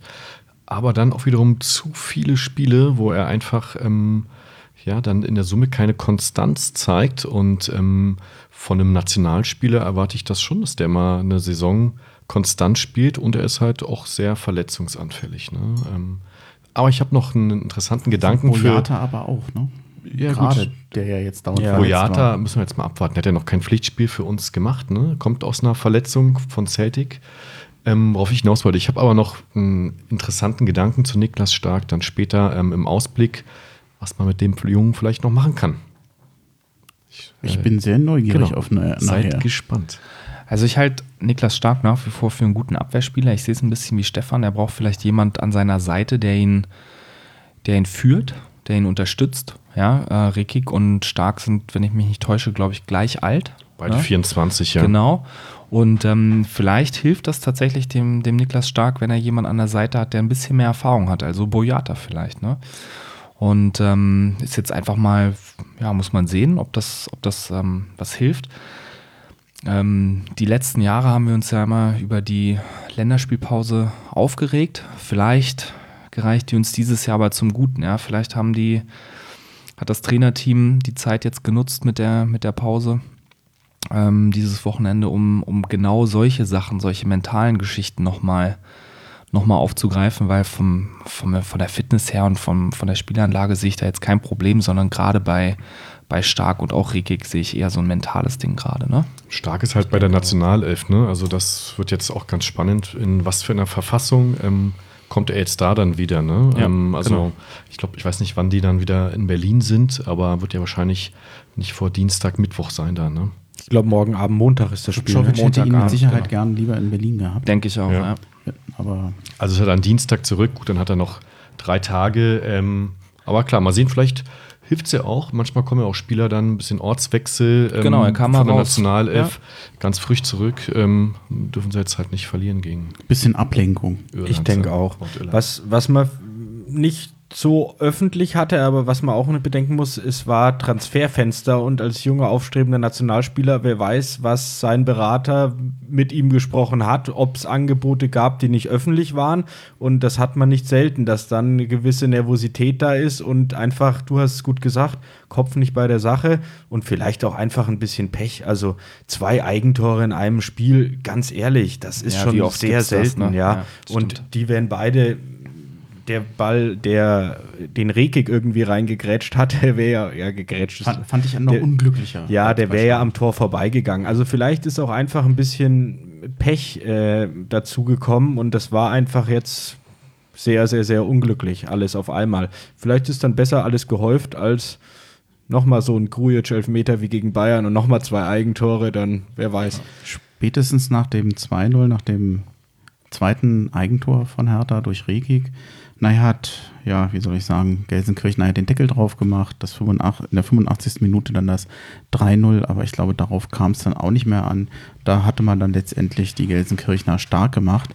Ähm, du meintest, ähm, Moritz, ähm, dass Gelsenkirchen auch nicht so stark fand. Ich finde, sie hatten viel Spielanteile, die haben sehr, sind sehr leicht übers Mittelfeld gekommen, aber spätestens am Strafraum haben sie es eigentlich versäumt, Gefahr bis vors Tor zu kriegen. Ich habe immer Angst gehabt, dass mal so ein Ball durchkam, aber eigentlich war das selten der Fall. Ja. Also ich kann mich noch erinnern, dass wir zwischendurch mal gesagt hatten, na, äh, Hertha, ging euch das auch? Hattet ihr den Eindruck, dass insgesamt Hertha wesentlich defensiver eingestellt war in diesem Spiel? War das eine Reaktion auf Wolfsburg unter dem Motto, wir machen nicht mehr so, so auf, wir machen nicht mehr so viel Pressing?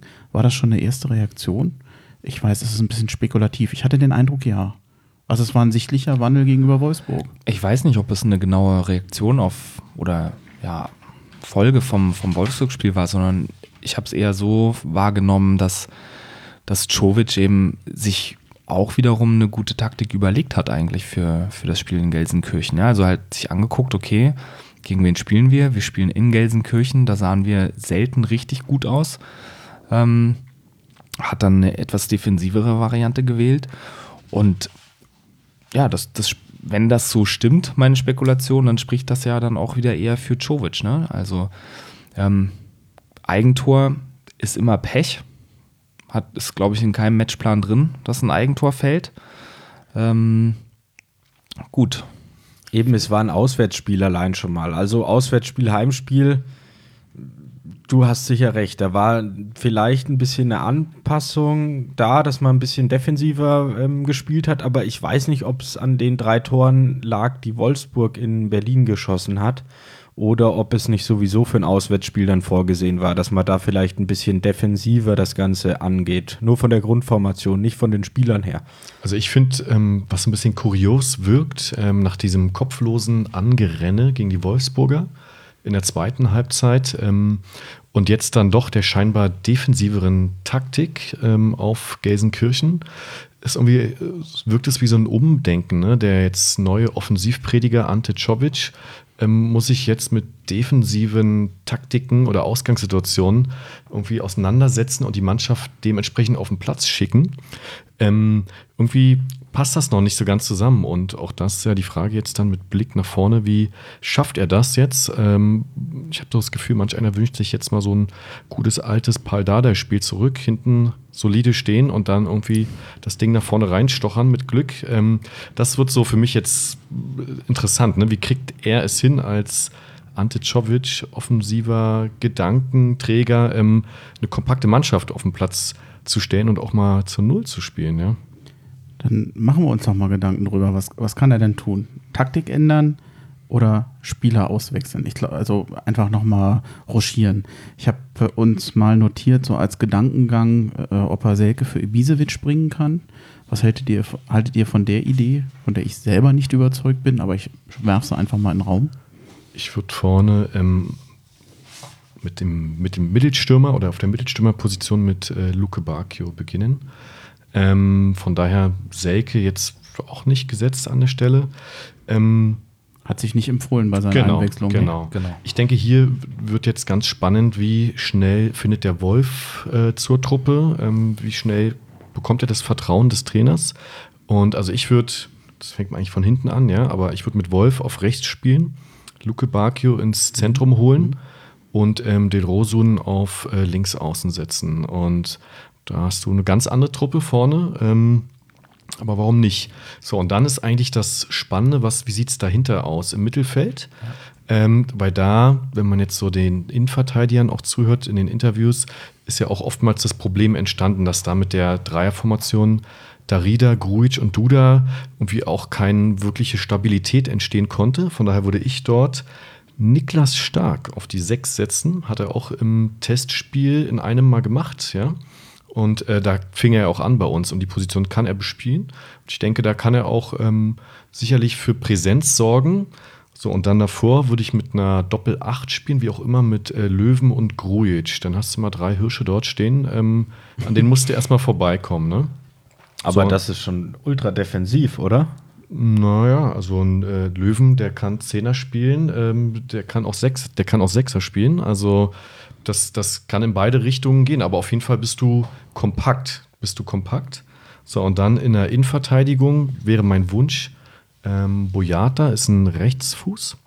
Ähm, deswegen, klar, Niklas Stark rückt dann raus, ist auch Rechtsfuß und Rekik würde nochmal eine Chance bekommen, weil jetzt dann noch Toruna Riga als Linksfuß reinzunehmen, wäre vielleicht ein bisschen viel des Guten. Ne? Und dann Klünter und Mittelstädt oder Platte eher Mittelstädt dann Ich außen. frag mal ganz, ganz dumm, ist denn wirklich die Offensive unser Problem oder die, die fehlende Stabilität in der Defensive und vor allem die linke Abwehrseite, äh, insbesondere Mittelstädt und Plattenhardt, finde ich, haben sich da zuletzt nicht mit Ruhm bekleckert. Ich habe den Eindruck, dass das eigentlich das größere Problem ist. Vorne vielleicht ein Effektivitätsproblem, aber es gab Chancen und ich fand die Abwehr irgendwie etwas schwieriger. Also für mich ist, ist das ganz klar, ähm, worauf das Trainerteam den Fokus legen sollte. Und insofern finde ich Stefans Idee von der Aufstellung auch richtig gut. Ähm, du hast ein super kompaktes Mittelfeld und trotzdem hast du mit Grujic und Löwen zwei Leute, die nach vorne Akzente setzen können. Aber ganz klar, Bremchen, so wie du das sagst, ähm, die Defensive muss stabilisiert werden. Das ist erstmal, sollte jetzt äh, das Hauptaugenmerk drauf gelegt werden, weil es hilft uns nichts, wenn wir vorne vier Buden machen und hinten fünf reinkriegen. Ähm, und ähm, klar, Beton anrühren äh, halte ich jetzt auch nicht für sinnvoll. Da, da wollten wir ja auch weg von. Ähm, das, das war jetzt mal gut, die letzten vier, fünf Jahre unter Dardai, ne, um, um einfach so ein gewisses, ja, so eine gewisse Stabilität, so ein gewisses Standing ähm, auch in der Bundesliga zu sich zu erarbeiten. Ähm, aber Czovic wurde ja auch nicht umsonst ähm, ausgewählt, ja, mit, äh, mit seinem Offensivspiel. Aber ich denke, da muss er jetzt als, ähm, als junger Trainer auch jetzt ähm, mal was lernen und muss sich, ein, muss sich einen Weg überlegen, wie kann er die Defensive stabilisieren, ja. Völlig klar. Also nicht, dass es negativ klingt. Ich finde die Idee mit Wolf rechts und ich bin mir sicher, dass er da spielen wird, äh, interessant. Also ich, ich, der wird da mit Sicherheit spielen. Bei Del Rosso und links weiß ich nicht, ob Jovic so viel Mut haben wird. Ähm, das ist ja eine recht offensive Variante. Der, ist, der wuselt ja da vorne. Auch Luke Bacchio, etwas, was meines Erachtens bisher im Training in so einer Kombination oder einer Vorbereitung, kann ich mich nicht groß erinnern. Das wurde bisher noch nicht so oft genutzt. Ob er da einfach die defensivere oder die sichere Variante nimmt und sagt, in so einer angespannten Situation möchte ich dann halt dann doch lieber einen Ibisevic vorne haben. Okay, und dann Luke Bacchio auf links wäre jetzt eine wäre jetzt auch ja. eine, eine, Alternative. Wobei sich De Rosun für mehr Einsätze genau. empfohlen hat. Also kann, keine Frage. Ich würde ihn gerne mehr sehen. Ne, als er reinkam, das hm. war noch so hat man, war ein der, Unterschied. Der Lichtblick an der Stelle. Und ja. also ich finde, der hat jetzt seine Chance verdient, auch wieder mal von Anfang an auf dem Platz zu stehen. Also was man natürlich auch machen kann, wenn wir Stefans Aufstellung mal nehmen, kannst natürlich auch Luke Bacchio auf links stellen und mit Ibisevic anfangen in Mainz. Ja, und dann vielleicht äh, 30 Minuten nochmal den, den Ibisevic rausnehmen, Luke Bacchio nach vorne und Del Rosun auf links oder vielleicht sogar eine ganze Halbzeit. Das geht natürlich auch. Ich finde auch ähm, den Gedanken vom Mittelfeld hier echt spannend mit Stark, Grujic und Löwen. Du hattest jetzt gesagt, wo ist auch schon sehr, sehr defensiv, ne? aber vielleicht auch das Gegenstück zu der anderen offensiven Reihe da vorne. Von der Grundformation ist es ähm, eine solide Aufstellung, jetzt keine Mauer, ne? Ähm, aber ich finde, wir brauchen Kompaktheit im Mittelfeld und ich glaube, die drei könnten ja. das am besten lösen. Ähm, Darida und Duda sehe ich da aktuell nicht. Und ich denke, Löwen, auch da hat jetzt seine Chance ähm, verdient, aus meiner Perspektive. Das sehe ich ganz genauso. Mittelfeldspiel hat ähm, die letzten drei Spiele kaum, kaum stattgefunden. Da war kein Zugriff. Ähm, sondern es war eigentlich immer so ein Schlagabtausch vorne und hinten. Ne? Ich, ich sehe, dass die Reihe vor der Abwehr funktionieren muss, um einfach auch mehr Sicherheit zu geben. Du kannst halt die Spieler, die davor spielen, der Abwehrreihe helfen. Äh, genau. Ich fürchte nur, ich weiß nicht, inwiefern sich das Problem jetzt äh, schon, schon, schon behoben hat. Darida war für mich einer der besten Spieler in der Vorbereitung. Unheimlich, äh, auch gegen Gelsenkirchen. Wenn er härter Chancen hatte, dann mit Darida. Ja. Die besten Bälle und die besten Pässe waren alle von Darida. Er kommt mir hier ein bisschen zu schlecht weg. Auch die, ähm, wenn ich kurz da, mhm. äh, das ergänzen darf, auch die nicht angekommen sind, weil Luke Bacchio leider den, den Ball verstolpert den Ball hat. Nicht der, hat, der ja. zwei tolle Bälle geschlagen. Zwei lange Bälle, ja. Und der war jetzt, glaube ich, letzte Saison war er ein bisschen weg vom Fenster, sage ich mal. Aber eigentlich hat er sich toll äh, wieder eingebracht und war schon sehr wichtig. Und er war schon immer ein bisschen äh, nicht in der ersten Reihe zu sehen, sondern man musste schon hingucken. Aber ich glaube, dass der eigentlich aktuell in super Form ist. Äh, Note 4,5, ja. Also ja, ich gebe auf die Noten nicht immer was. Also wenn naja, einer. Also die gibt es halt, ne? Ja, aber die Kickernoten. Äh, also nach, nach dem Sehen des Spiels muss ich sagen, wenn einer nochmal äh, Akzente gesetzt hat, dann war das Darida. Äh, auch äh, in der starken Phase gegen Wolfsburg war gut mit dabei. Unheimlich effizient und sehr, sehr, sehr laufintensiv gegen die Bayern. Ich hatte nicht den Eindruck, dass Darida für mich als Sechserposition oder sozusagen im, im Mittelfeld oder als Bindeglied das Problem war. Ich war sehr enttäuscht von Grujic der bei dem schon gegen die Bayern Licht und Schatten sehr wechselten, der gegen Wolfsburg viel zu spät zurücklief und äh, auch gegen Gelsenkirchen. Das ist ja eigentlich ein sehr ballsicherer Spieler.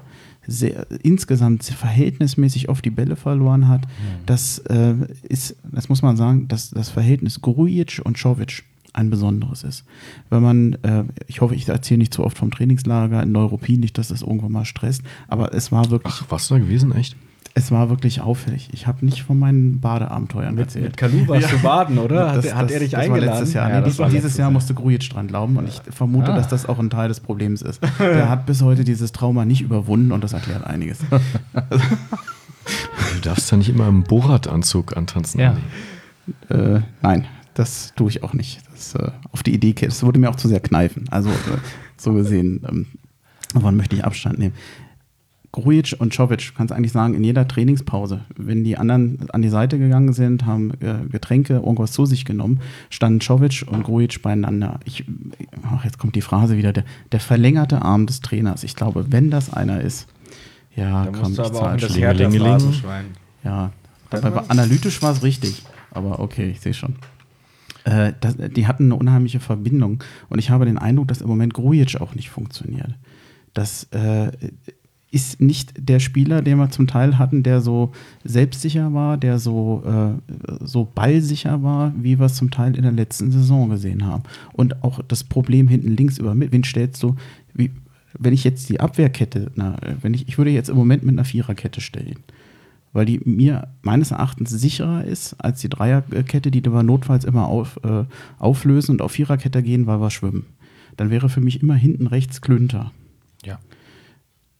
Rekik hat, wie ich finde, in den letzten Jahren ein bisschen nachgelassen bei Hertha BSC. Wir- Da bin ich mir schon nicht ganz sicher, aber ich habe im Moment keine bessere Alternative. Hier musst du halt drauf Denn schauen. Du kannst auch einen Löwen in einer, in einer Innenverteidigung spielen lassen. Uiuiui, das wird aber jetzt kreativ. Nein, ich glaube, das hat er auch schon getan. Ja, der hat, glaube ich, schon alles gespielt, außer Torwart. Ähm, auch ein Polyvalenter. Ich glaube, hier musst du nach Paul Dardais Philosophie aufpassen. Rechtsfuß und Linksfuß in der Kombination. Ich Deswegen, weiß gar nicht, was für ein Fuß der ist. ähm, Rekik ist Linksfuß, wie Toruna Riga und ähm, Stark und Boyata sind Rechtsfüßer, wie man Weißt du sagt. es auch bei Löwen?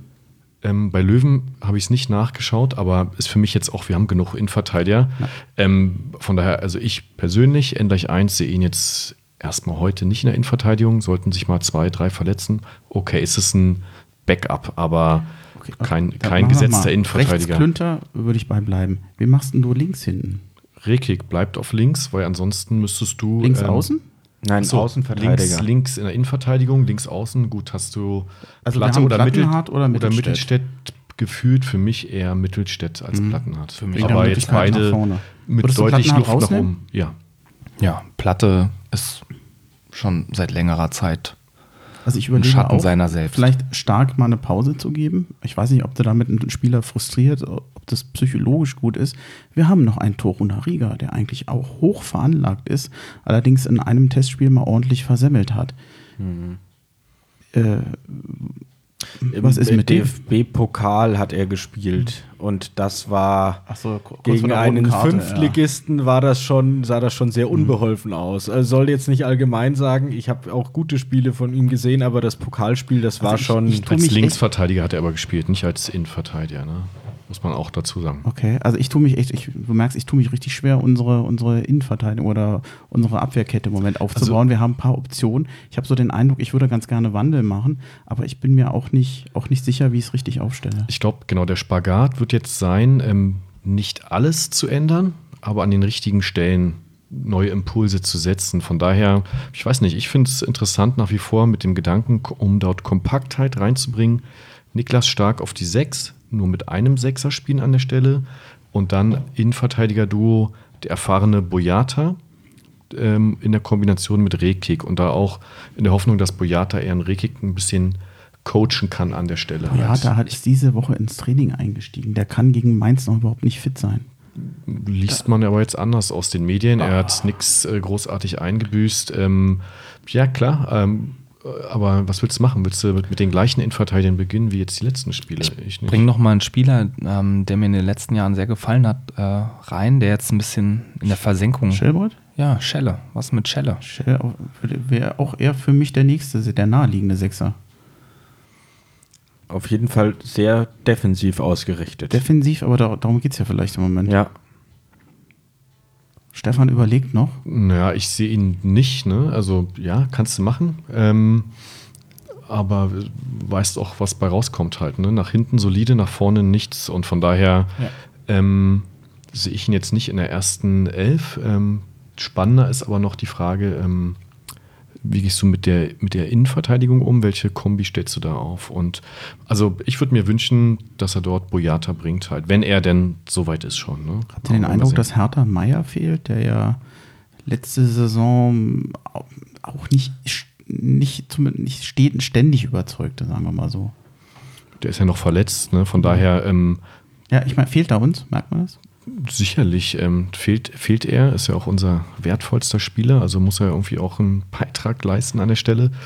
Ähm, aber wie gesagt, für Mainz ist er jetzt noch kein Thema. Ähm, aber sicherlich würde der auch helfen im Mittelfeld, wenn er wieder fit ist und auch zu seiner alten Stärke zurückfindet. Also dann. er fehlt schon, aber der, der junge Mann ist auch erst 20 und da sollte man jetzt auch nicht sagen, hier, wenn er da wäre, äh, wären alle unsere Probleme gelöst. Kein Halsbringer. Ja, ähm, aber klar fehlt er. Also mit seinem, mit seinem Esprit und mit seinen Ideen, die er hat, äh, Kreativität, die er dann auf den Platz bringt. Ich denke auch, ja. Der würde, aber das kann, kann man nicht beeinflussen jetzt, ähm, wenn er verletzt ist. Bei Meier Verletzt. ist halt jetzt ähm, der nächste wichtige Schritt. Klar, wenn er jetzt auch wieder da ist, er muss auch mal ein Tor machen oder ein Assist halt. Das hat halt total gefehlt. Und wenn man Spiele von ihm im Jugendbereich gesehen hat ähm, oder auch in der Nationalelf im Nachwuchsbereich, das war halt auch mal eine wichtige Eigenschaft. Ja. Und das ist das Gleiche ähm, wie beim Darida, um da nochmal zurückzukommen. Ja. Für mich ein Spieler viel Aufwand, wenig Ertrag. Ich freue mich immer, wenn ich in der Kicker-Statistik ähm, das Ranking Laufleistung mir anschaue und wenn da von uns mal einer oben dabei ist, dann ist es der Darida. Ja. Aber also viel Aufwand, wenig Ertrag beschreibt es, glaube ich, in meinen Augen ganz gut. Und ähm, ich würde Darida rausnehmen jetzt in Mainz. Merk schon, da ist auf jeden Fall ganz deutlich da die Präferenz, Darida rauszunehmen. Ja, wobei ich, man merkt ja, was wir, ich will jetzt nicht sagen rumeiern, aber wie, wie unsicher wir uns ja zum Teil auch sind, Ja. was für eine schwere Aufgabe so ein Trainer hat. Ich habe gerade übrigens nochmal ähm, Oder habe ich das so negativ ausgedrückt? Aber es, es ist ja nicht leicht, oder? Ist keine leichte Aufgabe. Das ist schwer. Aber es ist sein Job. Gut, kriegt ja auch drei Taler 80 dafür. Ja. Von daher, also Ich habe gerade nochmal Leid tut er mir nachgeguckt übrigens, ähm, was wir aktuell in dieser Saison, diese acht Gegentore haben. Ähm, ich hatte es schon fast verdrängt, aber ich hatte das noch im Hinterkopf. Die letzte Saison war auch der Ausgang nicht mehr so rosig, was die Defensive angeht. 4 zu 3 in Augsburg gewonnen, aber drei Gegentore und dann langsam ja schon traditionell am letzten Spieltag fünf oder sechs zu kriegen. Diesmal war es nicht Leipzig, sondern Leverkusen, da waren es fünf Gegentore. Also das hat schon ziemlich schlecht aufgehört letztes Jahr, was da die Defensive anging, mit einem anderen Personal. Das hat sich jetzt fortgesetzt. Und die zwei Gegentore in München war tatsächlich dann die beste Defensivleistung in den letzten fünf Spielen. Also, das ist schon kurios. Bayern, Bayern können wir. Ja. Ja. Ich, also, ja, Stefan? jetzt wäre die Frage noch genau, wer hat da gespielt als Innenverteidiger äh, bei den genannten Spielen von dir? Also Lustenberger und Rekik habe ich gesehen, haben mit der Innenverteidigung gespielt und Schelle auf der Sechs. okay. War mit einem Sechser. Lustenberger wird es nicht mehr werden in der Innenverteidigung. Den können wir nicht mit reinspielen, äh, in die Verlosung nehmen. Also ich glaube ja, dass wir, es gibt im Moment viel, viel Schwarzmalerei. Nach den letzten beiden Niederlagen, wer mal in den sozialen Netzwerken äh, nachguckt, äh, Czovic soll raus, alles Kacke, alles Scheiße und Preetz weg und ähm, schon alles gescheitert. Ich finde das, um ehrlich zu sein, nach drei Spieltagen vollkommen übertrieben. Ähm, steht für wahnsinnig viel, was wir uns als Fans, Fans eigentlich wünschen. Offensivspiel, schnelleres Spiel, einen, ein anderes, unterhaltsameres Spiel. Ich hoffe, dass die meisten, die Fans und der Verein, die Geduld haben, ihm diese Zeit zu geben. Ich meine, der wird jetzt nicht, wenn er die nächsten zehn Spiele verliert, dann ist er auch weg. Aber äh, ich, ich würde mir mehr, mehr Geduld und manchmal äh, auch wünschen, dass die Leute nicht immer diese Schwarz-Weiß-Malerei machen. Ne? Du verlierst zweimal, alles ist doof. Du gewinnst zweimal und schon bist du ja eigentlich in der Euroleague. Da bin bin ich nie ein Freund von gewesen. Nichtsdestotrotz, wir haben jetzt. Schöne Grüße an Frank an der Stelle. Nichtsdestotrotz gegen Mainz ein Auswärtsspiel. Dann zu Hause gegen Paderborn. 17. gegen 18. will ich Ja, es, mal ich finde, das, klingt ganz schlimm, aber lieber am dritten Spieltag als am 33.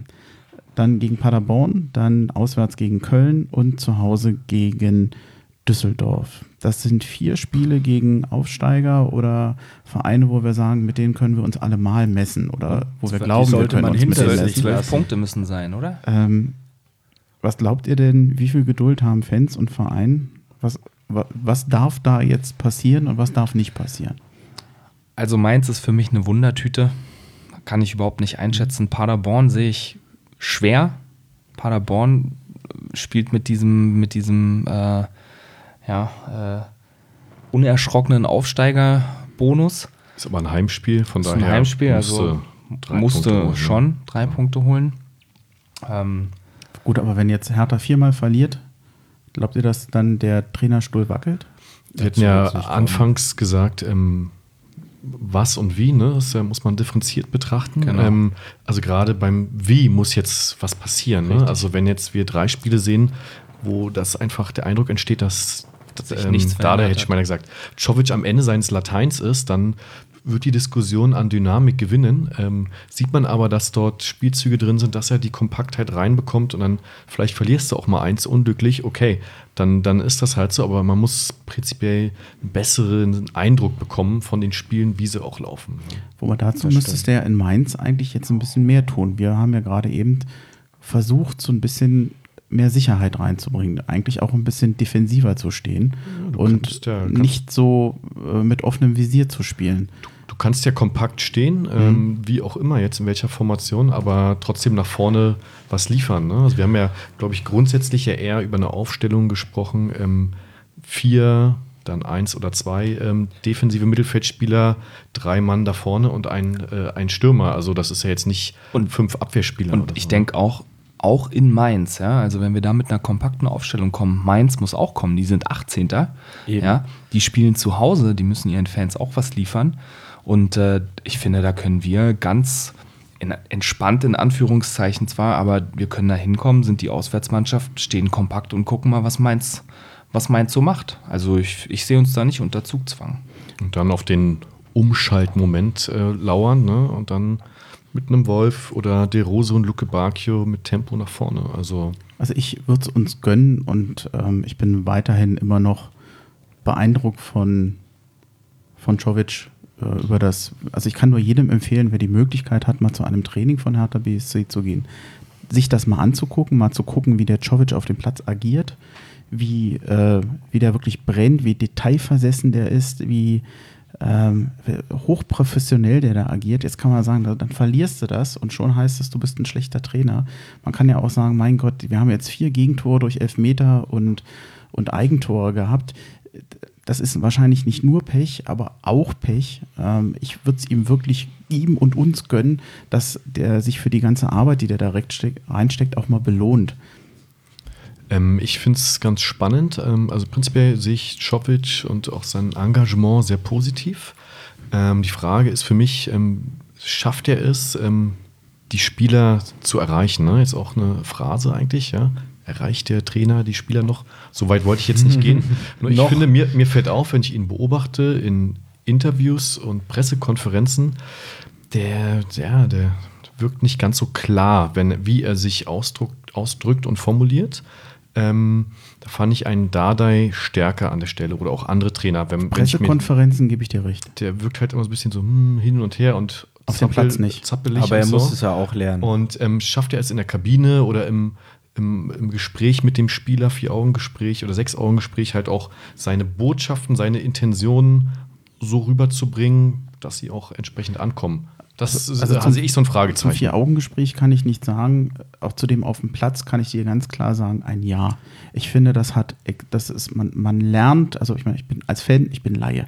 Ich habe auch so viel Kleinigkeiten über Fußball durch den gelernt, nur durchs Zuhören. Äh, Ich hatte zu keiner, zu keiner Sekunde irgendwie den Eindruck, dass die Spieler den nicht ernst nehmen. Ich habe eher das Problem, dass eben dieses, dieses anders Spielen, bis das mal in Fleisch und Blut übergeht, bis sie das wirklich ähm, ja, gelernt haben und umsetzen können. Ich fürchte, das braucht Zeit und ich hoffe, er kriegt die Zeit. Aber ich hatte eigentlich an seiner Persönlichkeit oder an dem, wie die Spieler ihm gegenüber auftreten, zumindest auf dem Platz, eigentlich, also ich fand das nur positiv, wie ich ihn wahrgenommen habe.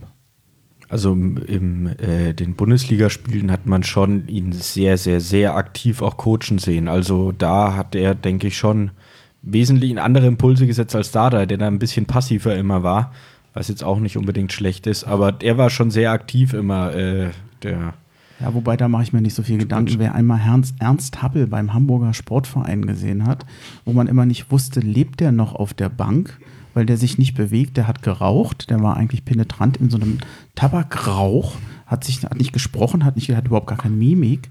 äh, der war hoch, hoch erfolgreich als Trainer. Also sage ich immer, ob man jetzt nun ein HB-Männchen am Spielfeldrand ist oder nicht, wahrscheinlich ist es am Ende gar nicht so, gar nicht so wichtig. Aber ich kann vielleicht noch eine kleine Geschichte erzählen aus dem Hotel.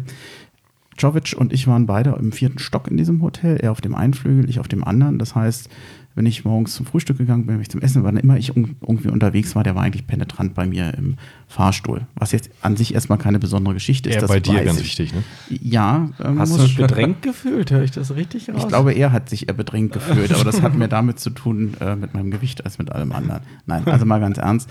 Ähm, ich habe ja mit denen nicht groß gesprochen, aber irgendwie, ich weiß gar nicht mehr, wie es sich ergab. Äh, ich hatte dann ihn doch irgendwann mal angesprochen. Ich glaube, ich, ich, glaub, ich kam gerade aus dem Schwimmbad oder so und hatte ihm dann, äh, man, man hat ja dann immer so, so, so einen Korb mit Handtüchern dabei. Man hat dann, äh, ist im Bademantel, nicht im Bohrradanzug, ganz wichtig zu sagen. Und Aber du hattest auch eine Badehose an unter dem Bademantel, oder? ja, ich war insgesamt so, dass es sittlich kein Problem war, mich zu sehen. Und hatte ihm dann gefragt, weil er ja eine wunderschöne Therme ist, äh, ob er eigentlich schon mal schwimmen war, weil der ist ja auch den ganzen Tag da. Man, dann gehen Sie mal in die Therme, waren Sie schon? Und äh, der meinte, nee, der, der hat keine Zeit. Der hat von morgens bis abends da wirklich ein volles Programm. Der, der ist nicht mal am Abend, ich glaube, das war 19 Uhr. Essen war schon fertig, der ist da nicht mal schwimmen gegangen oder irgendwas. Der meinte dann, nee, ich, wir sind am Analysieren. Ich habe jetzt, ich habe im Moment viel Arbeit und zwinkert so sinngemäß, ich weiß es nicht mehr. Also der hat wirklich von morgens bis abends nur für diesen Job gelebt oder für dieses Vorbereiten. Die haben sich ja dann zum Teil nach den Trainings noch die Videos angeguckt. Das hat er dann am Abend gemacht. Der hat im Prinzip, der muss jeden Tag einen Zwölf-Stunden-Job gehabt haben, um da äh, Training vorzubereiten, Training nachzubearbeiten. Dann essen die zwischendurch noch. Ähm, ich, mich würde es mal interessieren, ich wäre mal neugierig. Er war ja, glaube ich, damals unter Rehagel schon Co-Trainer, wenn ich mich nicht ganz Ja. irre. Ja, genau. Und ich finde es schade, wenn ich die Möglichkeit hätte, ich würde gerne mal den Rehagel fragen, was er vom Czovic denkt und wie er den erlebt hat. Weil ich glaube, der ist als Spieler, Czovic, und als Trainer sehr unterschiedlich. Und er beschreibt sich ja selber als Tra Spieler so ein bisschen fahrig, er hätte mehr machen können, er hätte sich mehr konzentrieren können. Und er ist ja als Schlendrian. ja, Schlendrian. Ansgar Brinkmann-Style. Und äh, ich glaube, der hat sich da total geändert und äh, versucht, das nahezu perfektionistisch zu machen. Und ähm, das, das, das merkte man, das merkt man auf dem Platz. Und deswegen auch dieser, dieser Gedanke eben oder die Empfehlung, guckt euch mal ein Training von dem an. Weil ich glaube, das, das, das, das hat jeder da auf der Tribüne gespielt, äh, gespürt, vom Journalisten bis zum Zuschauer. Also mich hat es beeindruckt. Deshalb, deshalb finde ich es gerade so schade, dass die letzten beiden Spiele im Ergebnis so in die Hose gegangen sind. Und ich denke immer, Mensch, der, der Mensch Czovic, für den muss das so enttäuschend gewesen sein. Der leidet doch im Prinzip genauso wie wir auch. Der hat sich das doch auch anders vorgestellt. Und merkt nachher, dann hast du zwei Spiele und alles, was du dir vor, vorher gedacht hast, funktioniert nicht. Also ich drücke ihm die Daumen, dass es besser wird. Und uns auch. Alles guckt mich an. Habe ich jetzt das Wort zum Sonntag gesprochen? schon. Ich denke, Ja. ja. In gewisser Weise schon, ja. Das Ja, war, ihr könnt auch gegenhalten, wenn ihr Nee, es wollt. war ein gutes Schlusswort. Ach, echt, Und auch durch? treffend. Ich glaube, ihr wollt langsam, dass wir die Podcast-Folge zu Ende bringen, richtig? Deshalb seid ihr so freundlich. ihr seid erschöpft. Ach ja. Ich Nee, würde vielleicht noch mal einen Hm? Satz sagen wollen zu den äh, nächsten anstehenden Spielen. Ja, wir haben jetzt viel über Mainz und Paderborn gesprochen. Danach geht es nach Köln. Ganz schweres Ding, wie ich finde. Also, wenn man die Kölner jetzt mal gesehen hat, wie die aufgetreten sind. Also, puh, da musste erstmal ähm, ein Punkt oder drei Punkte holen. Und dann zu Hause gegen Düsseldorf. Denkt ihr das gleiche wie ich? Äh, Genau. äh, Also Düsseldorf- Düsseldorf-Spiele, wo ich immer denke, Hertha mit Ansage bringt es wieder nicht an der Stelle. Ja, auch Düsseldorf gewinnt zum Saisonauftakt in Bremen. Gegen Frankfurt waren sie jetzt auch nicht schlecht gewesen letzte Woche hier in Frankfurt. Also, Das setzt Das sich sind fort, jetzt- diese Auswärtsstärke von Düsseldorf, die die letztes Jahr die ganze Saison als Aufsteiger hatten, die Also genau, mit Blick jetzt äh, zusammenfassend auf diese vier Spiele, das sind jetzt keine zwölf Punkte, die mal ebenso hier nichts, dir nichts kommen. Bei weitem das nicht. wird brutal, ne? Ähm, aber klar, er sollte schon mal neun Punkte holen, in meinen Augen, aus den vier Spielen, ähm, damit du da gegebenenfalls auch rauskommst aus dem Keller.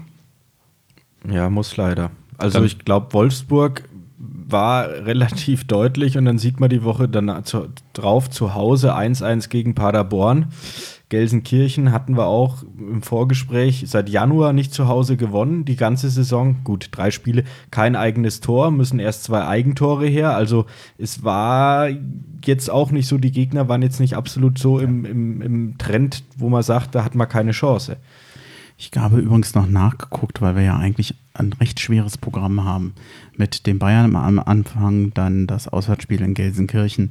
Ich lese es jetzt nicht vor, aber man muss sagen, wenn sich Hertha gegen Vereine schwer getan hat, in München seit 1977 nicht mehr gewonnen, gegen Wolfsburg, ich glaube seit 2012, ich sehe da zwei Heimsiege von Hertha. Also es ist nicht unbedingt unser Lieblingsgegner. Und äh, gegen Gelsenkirchen letztes Jahr zwar mal ein Auswärtssieg, aber das, der letzte Auswärtssieg davor war am 13.11.04, sonst fast immer Niederlagen. Wir haben halt auch ein schweres Anfangsprogramm. Und das ist das, was ich eingangs ja gesagt habe. Ja? Das waren jetzt alles drei Gegner, die nicht unbedingt unsere Lieblingsgegner sind. Nee. Überhaupt nicht, überhaupt nicht. Ich glaube, da ist, haben wir sogar noch bessere, theoretisch bessere Chancen in Köln. Wobei letztendlich muss man ja auch sagen, mein Gott, anderes Team, andere Spieler, die mal vor Jahren gespielt haben, was sagt das aus über das Spiel, was demnächst ist? Das ja. kann auch ganz anders sein. Richtig. Ja, ich glaube, wir haben es fast. Ich weiß, dass am 22. September die nächste Podcast-Folge vom Exil-Hartaner rauskommt. Lasst euch überraschen, wird eine besondere Folge. Ich freue mich drauf. Und mehr sage ich noch nicht. Und dann habe ich es eigentlich schon fast. Ihr guckt mich an, erschöpft, wie war's? Seid ihr gut reingekommen in die podcast Ich freue mich auf den Mampe, den es jetzt gibt. Ja. Das, äh, mir hat es auch sehr viel Spaß gemacht. Ja. Gibt es jetzt, oh Gott, ich hoffe, ich kriege keinen Ärger mit Schleichwerbung, aber wir kriegen ja, kein Geld Es gibt dafür, ja auch noch Berliner Luft und äh, was äh, hier Klausthaler gab es auch noch für die Autofahrer. Also Wobei ich glaube, es gab haben wir so kürzlich viele ein- Namen genannt, das ist ein, äh, ein, ein Urteil. Ich glaube, dass wenn du, wenn du kein Geld dafür kriegst, ist das schon erstmal. So. Außerdem, das ist ja, das hat ja, ist ja, hat was mit Lokalpatriotismus zu tun. Richtig. Ähm, ja, dann vielen Dank. Vielen Danke Dank, dir. Andi. Danke dir, Bremchen, für deine Gastfreundschaft. Ja, gerne. Ich muss das noch nachschneiden, nachschneiden. Das ist das Einzige, was mir jetzt so ein bisschen Sorgen macht, weil ihr könnt dann nach Hause und bei mir geht die Arbeit erst los, aber das ist mein persönliches Schicksal. Ja, dann vielen Dank und ich sag mal, hau he. Hau he, bis bald.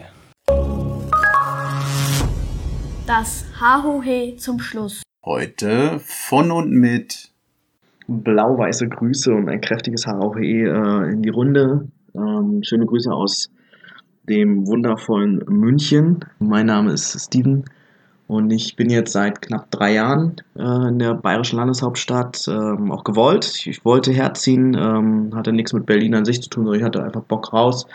Äh, hatte Freunde schon hier und habe gesagt, okay, mache ich. Und ich habe meine Dauerkarte nie aufgegeben, habe dementsprechend immer äh, in einer gewissen Regelmäßigkeit die Spiele von Hertha verfolgt und seit letztes Jahr, wo ich einen Jobwechsel hatte und ein bisschen freier in meiner äh, Wochenendgestaltung bin, fahre ich alle zwei, drei Wochen, je nachdem wie wir Heimspiele im Olympiaschein haben, nach Berlin hoch, penne dann dort bei meinen Eltern, kann meine Freunde treffen, zu Hertha gehen. Ähm, was gibt's da Schöneres? So, für mich ist perfekt. Und ja, also ich ähm, versuche auch hier in der Region alle Spiele mitzunehmen, die in der Nähe sind und ähm, ja, auf eine gute Saison. HOE in die Runde.